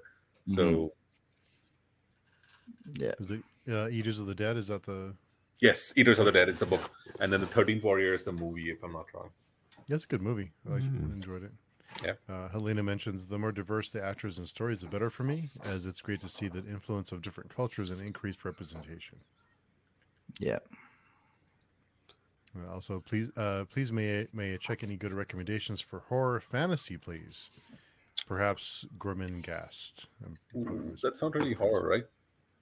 I'm not sure. Uh, uh, horror fantasy. So, I think probably darker horror uh, fantasy. Oh, there's one author who does really good horror fantasy. Oh, Itelas, maybe.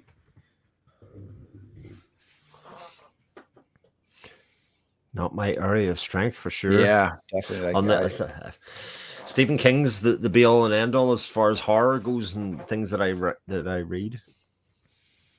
I'm looking up Gormenghast now because I'm curious. Uh, fan, uh, fantasy fiction, gothic. I So found think one. just like the darker fantasy. So there's this book called Heaven's Needle. It is a way older book. Uh, it's by this lady named Liane Merciel. It is superb horror fantasy. And uh, when I say horror fantasy, it's not dark fantasy. It has aspects of horror set in a fantastical world combined really well. Um, that uh, it's it's one of the series which I really like, but the author somehow the publishers dropped it after book two, which was uh, Needle. Uh, what was the name again? Heaven's Needle is book two, and book one was I think River King's Road, which is they're they're pretty different from each other. River King's Road is more of like a uh, sword and sorcery book, but then the River King's Heaven's Needle is horror fantasy. I've been looking for actually horror fantasy. I, I don't think there's a lot of horror fantasy around. Mhm. I'm trying to think what it would look like. You know what I mean? Because the horror genre is its own very specific thing. Um, It would be cool though, you know. Just yeah, imagine yeah. like something like an alien in in or like Predator in the fantasy world.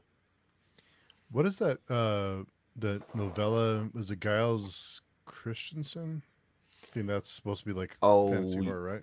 Yes, um, the guy who did Oh. Lancelot and stuff, but it's the one he didn't. Hellmouth. Helmet is exactly the one. Yeah. Yeah. it's like a novella thing, isn't it? Yeah, Heard of that though. haven't read it, but it's on my it's on my Kindle waiting to be read. Hellmouth by uh, Gallus Christensen. I heard that was fantasy horror. Oh, I want to check it out then. It's only 50 pages long, but I hear it's really good. It Hell's Mouth. Uh, Hellmouth. Hellmouth. I was gonna say, does uh, does Buff does Buffy qualify then as horror fantasy? Must do, surely. Last, yeah. Oh, Giles Kristian. Ah. Ooh, interesting. He did a really good. uh AJ, this is for you, maybe. I think Giles Kristian really did like a, a fantasy series based on the Odyssey. Ooh. Yeah, he. If I'm not, because that that name is very familiar to me, and, and I might be wrong, but let me just check before I tell you something. Merry Christmas to me. Gonna go. Okay, maybe he did that, but I, I, I, I'm thinking of somebody else. There is another author who did like a five book series based on the Odyssey. I'll try to DM it to you, who Okay. when I find it, who it was, because I felt like it was Giles Kristian, but no, maybe it's not him. It's somebody whose name is very similar, but no, it's not him. Sorry, my apologies. No worries. Uh, Permit, uh, Gormenghast is not really horror. Uh, Perdido Street Station, The Scar by China Miéville. Uh, Ambergris by Jeff Yeah, they're not. Um, they're not really horror. They're all weird fiction. Like they have Yeah. aspects of weird things, but they're not like horror horror. Mhm. Edge, I've read Etched City by KJ Bishop as well. Again, they're all weird fiction. Heaven's Needle is the only one I can think of right now. Mhm. Jason New. Well, they're they're adapting the three body problem. That'll be another one that'll be interesting to see how the adaptation of that goes. I think that's quite hard to adapt, but we shall see. And it's done by by the guys who did uh, Game of Thrones, if I'm not wrong. I think you're right. I Oh. think you're right. Yeah. Uh, Eddie Castro commented Im- Imajica, Imajica Cli- by Clive Barker. I wouldn't try that Oh one. yeah, Clive Barker. But again, I think that's fantasy. That's oh, I don't know. Maybe I could be wrong. I don't think that's quite horror. That's the hard part is um, getting finding that the books that or the stories that kind of hit all those all those you know kind of hit all those uh, goalposts. Mm. Well, um, Image Imajica by Clive Barker has a 4.1 on Goodreads with 22,000 ratings. So pretty good. Nice. Oh, Shab. Yes, Gutter Prayer. Uh, Gareth Hanrahan. Horror elements. Yep. Because it's it, it it's it's also a little bit. I don't want to call it. It's not steampunk, but it's like a weird punk element to it. Like I don't want to call it diesel punk or what, but it's like very weird. It's a good series though. Gareth Hanrahan's um, three books out. Uh, uh, Weaveworld by Clive Barker would also be great. Paramita mentioned. Uh, Shada, good fantasy with horror elements is Gutter play, Gutter Prayer. Mm. There's so many books to read. It's hard to keep. Certainly Ev- are. Every week I add more books either to my card or to my to be read.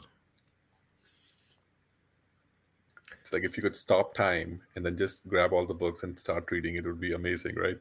That's the hard part. Yeah. It's like people sometimes say to me, you know, when you buy lots of stuff like that, and they go, "Well, why do you buy stuff that you'll never have time to read?" And I says, "No, but the plan is that I want to have read them all. Like, the, so I'm not just buying them for them to sit on the shelf. Like, I desperately, if you give me one of those like matrix things to plug in, I mean, let me just read it very quickly. That would be mm-hmm. ideal. You know, hmm.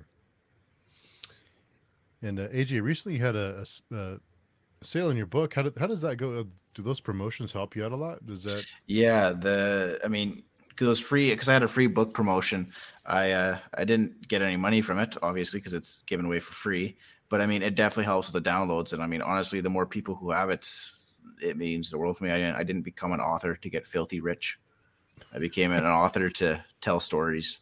So I mean, and if even like a handful of those people who downloaded it uh, write a review, that means the world to me. Because I, I, look back at those and that means, oh, you know, especially if they're positive, it's like, oh my god, they actually liked my mad ramblings in the pages. So be, before I got in, I started getting more familiar with the books and the in the industry. As a Reddit from a Reddit's perspective, how much do reviews matter for you? Oh, it means uh, it means the world. I mean, because I had someone say, "Oh, I bought your book because it was all five stars on Amazon." I was like, "Oh, all right." I didn't even know that, and so it, it helps. And I've, I know lots of people who bought books because there's been negative reviews, like, "Oh, I got to see, mm-hmm. I got to see what this is all about." And so they they they're a really good sales tool that you don't have to pay for, that your readers give you. And I just it'd be amazing if every reader gave you one, but um, we know that's not the case because people don't have time or people don't feel like they have the they're uh, I guess entitled or to to their opinion or don't feel like their mm-hmm. opinion has value, where mm-hmm. it absolutely does. If you read the book, you have value in it, on it. It would be nice if you got stinking rich off it as well, though, AJ. Like it, it, it, it would be okay. Yeah, Acceptable outcome. Yeah, I mean, I, I wouldn't, uh, I wouldn't fight it off if they, you know, Amazon came walking away. Hey, we're gonna make your show with a billion dollar budget. I'm like, oh, okay. Like, oh, mm-hmm. twist my rubber arm.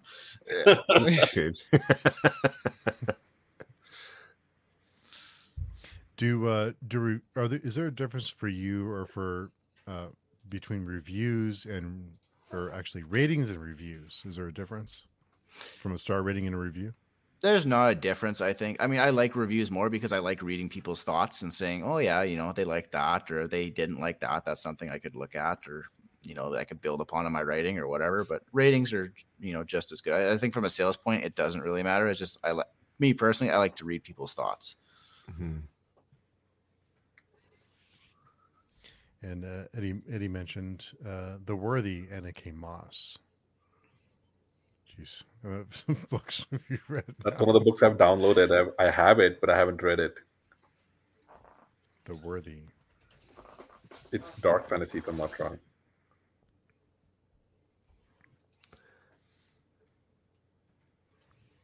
There it goes on the list. Crazy. Uh, so many books. Uh, Paramita related question. Is there a book or series which is so innovative that it was difficult to talk about the uniqueness even when a review conversation format?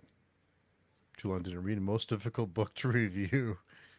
Two come to mind, both of them this year. Uh, Sons of Darkness by Gaurav Mohanty. Uh, because again, you know, you, how much do you spoil about the Mahabharata versus how much of what he has done? And the second was the first binding because that book is so crazy and so good, but you can't talk about it because there's everything is a spoiler in it. But like he does there's there's like there's like multiple timelines because the first thing is that the main character the main character is present in the in the now of the book but then he's narrating his backstory. And then within the backstory the characters talk about the legends and myths of the world and each of them kind of goes on it's like seven or eight myths which are introduced but they're all important. So those would be my two wow paramita you need to run your steve get her on board and you know have her interview authors I yeah. know. She could kill it. She, she totally kills. Sure. The one that springs to mind for me is uh, Touch of Light. I've been trying to do that review for God knows how long by Jago Abdallah. Uh, uh, like I've seen so many reviews of people say, you know, it's it's about how it deals with. It's not that though. That's not the. Those aren't the things that make this book really interesting and different and innovative. I can't quite put. It's just that feeling you have when you put a book down and it stays with you for such a long time and you go what the hell was it about that that really twisted me you know or, or the it's, twisted's the wrong word because it makes it sound like it's really dark in some way it just there's something about how he writes and plots and delivers his word it's very different to kind of just about anything else I'd read this year and that it's really hard to put into words then to say there are all these narrative things going on there's the story beats there's this thematic stuff but it's none of that really it's something else entirely. And if I could put my name on it, I'd have made the review for it. Yeah. It's pretty much the reason I haven't made a video in 50 days because I keep on thinking, I got to get this out of the way. It's like I'm working on my back. I need to review this book, but I just can't. I find it so difficult to do. Yeah, uh, Brady mentions the Ghost City Girl. It was good but so hard for me to explain why. Yeah. That's another one. Uh, the dark, the darkness that comes before is one for me that it's hard to Mhm. hard to talk about. Really, to give it, you know, to kind of explain what the hell just happened. But uh, before we wrap up, the time always flies. Uh, but Mm. what is everybody uh, reading or working on? AJ, what are you working on? Are you going to fix that plot hole in book three? Uh, uh, book two, sorry. Right now, that plot hole is kicking my ass. I think about it every day. I lay awake at night staring at the ceiling. It gives me night terrors. But uh, I'm working on season of. Uh, I'm not going to reveal the title yet, but season of Kings is a sequel right now. Um, I'm making some headway on that, so that's good. And I'm also reading. Uh, I'm reading a graphic novel right now. Uh, it's like the Legend of Vox Machina, so the Critical Role's uh, origins, and then I'm also trying to finish Holly Tinsley's uh, "The Hand That Cast the Bone." Mhm. I have like a hundred pages left. I just need to sit down and power through it. I mean, it's not gonna be much of a power through because I love the book. It's just that I'm I'm always the reader that's like I don't want to read, and then the minute I sit down, time flies by. I'm there for like four hours. It's just like getting in the chair with the book Yeah. is the biggest thing for me. What about you here? What are you uh, What are you reading? Oh, um, I need. I'm finishing PL's uh, The Drowned Kingdom. Uh, Amazing, but it's really dark and it's really heavy. So I, I'm offsetting that. Then I have two SPFBO books of January. Uh, I can't reveal them because we purposefully kept them blank that way. But there's two finalists which I have to read. Uh, I recently finished a novella from Ilona Andrews, which was fun and fantastic. So that was really good. I need to finish. I need to finish writing the review and then I have AJ. I have your book as well, like you know, like Legacy of Kings. I know you had given it to me, but it just it's there. I need to finish it. Uh, No worries. I mean, compared to work like PL's, I mean, it's it doesn't even stack up in my mind. That's the it's always different. It's different. Like you know, guys, the Grimdark is like oh, uh, I like Grim the darker stuff. So, and when somebody does because you your book is from the focus of three characters only, so that's really nice because then it's like you know you get snippets of their world, and another key is finding out how and when they'll intersect. So Mhm. eventually I'll finish and I'll hopefully in the new year uh, or at least in the first half of 2023 I'm going to pl- plan to review it but PLs is the main big one Yeah, that's the thing. Like, I don't know about like other authors or anything like that, but as soon as I read someone else's book, it's like, man, I suck. I should just quit. And then, but you know, somehow I swallow my pride and I'm gonna keep churning out books for better or for worse. No, that's good though. Yeah.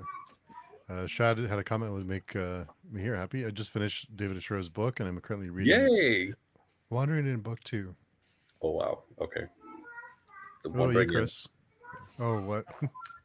no I was to say that's just, that's like a that's that's something I don't know if you all heard about it do you know about it the Wandering Inn no. it's like this serial which became so popular now it's like it's it's by the author is unknown pirate abba or something like that but it's going on and it's like it's literally about like a person from our world goes to a fantasy world and sets up an inn and that's all the story is about Hmm. Hmm. Interesting. What about you, Chris? What are you reading? So I'm doing three at the moment, which is not like me. So we have two pretty big, big book reads coming up. So we're doing eleventh cycle by Kane Ireland at the moment, which is it's pretty great. I I have to say it is pretty great. To- it's like not even written in a style that I would normally say that I particularly like, but there's just so much happens in that book, and it goes places that I just go, I wow. And then reading Game of Thrones uh, which is a reread for me, which is not so bad. It- It's kind of like when the 11th cycle gets too much ago, I'll read a bit of Game of Thrones for a bit of lightness because at least I know what's going to happen in here. And uh, Reading Game of Thrones for lightness, that's funny. for lightness, uh, it's just one of those things. I just know what's going to happen. That's okay. Uh, and the other one I'm reading, actually, I'm doing an audio, uh, is The Android's Dream of, Ele- of Electric Sheep by Philip K. Dick. Ooh, okay Oh my good God. How brilliant is that book? Oh, I just, it's the opposite of heavy in the other side of, uh, of the coin because you read a chapter and just go, there's just so many, so many thematic ideas in here. Like it's not a big book, it's not, but the, the chapters are just full of stuff, and you just go, your brain's just swimming after it's going. The genius of what's went into this chapter is unbelievable. How this one little thing that he mentions actually permeates and what that would mean for society and all of that kind of stuff for the line. That kind of classic sci-fi. I sometimes forget how utterly amazing it is in terms of like they wrote this stuff 70 years ago, 60 years ago, whatever, and it's like so relevant and so on the money and just amazing. Just really amazing stuff. Uh, I'm reading The Judging Eye. We're going four chapters a week for that one. So four more chapters this coming week. Finish that off. And then I'm reading Brother Red. I think Mihir, you're going to join us for that one, right? Yep. Adrian Selby. Adrian Selby, he, um, his action scenes, especially, are very well done. But about halfway through that one. So have till Wednesday. to Get that, that one. Loads of time. Yeah. Plenty of time. it's tough. There's stuff to keep. It's there's so many books you want to read. It's hard to hard to Yeah, keep up. for sure. I So, just uh, I know I'm gonna die with a giant TBR, so maybe they'll just bury me with my books. just throw a bunch of books in the coffin and just throw me in the ground. What a way to go, though, AJ. That's that's, that's the way to do it. Like the Living the Egyptian dream. pharaohs, you know, they would die when they would die. They would be entombed with all their t- treasures. It's like you know, it's perfect. You know, Yeah. you die, you, so you're entombed with the books which you love. Plus, it also solves the problem that I'm worried about when I die is that somebody will come after, you know, I'm in the ground and the morning and all that stuff's happening. Go, what are we going to do with all this shit? Just put it in there with him. Yeah, we'll get rid of oh, it. you may as well just put it in, indeed. So uh, before we hit sign off, uh, Mihir, where's the best place for people to find you? That would be on the blog, fantasybookcritic.blogspot. Uh, I also handle Fantasy Book Critic's Twitter feed, so it's at Fantasy Book Critic. And we are also found on Instagram recently when Instagram decided to not shadow ban us, so at Fantasy Book Critic as well. Um, you can uh, you can message us everywhere. You can email us, and we will hopefully respond back to you as soon as possible. Nice. Uh, Chris, where can people find you? So, sort of on my YouTube channel, there's something coming, I swear, uh, at my name. Uh, on Twitter at 7 o'clock shadow, and also on the page tune forums, which have been lighting up, I think, particularly Mhm. in, in the past couple Mhm. of weeks, etc. There's been a lot of activity on there and a lot of really great conversations. So, I encourage you all to join in. Yes. Good to hear. Spending more time there and less time on Twitter. So, Mhm. now. For sure. and AJ, what about you? Where can people find your books? So you can go buy them and write reviews. Uh, you can find them on Amazon.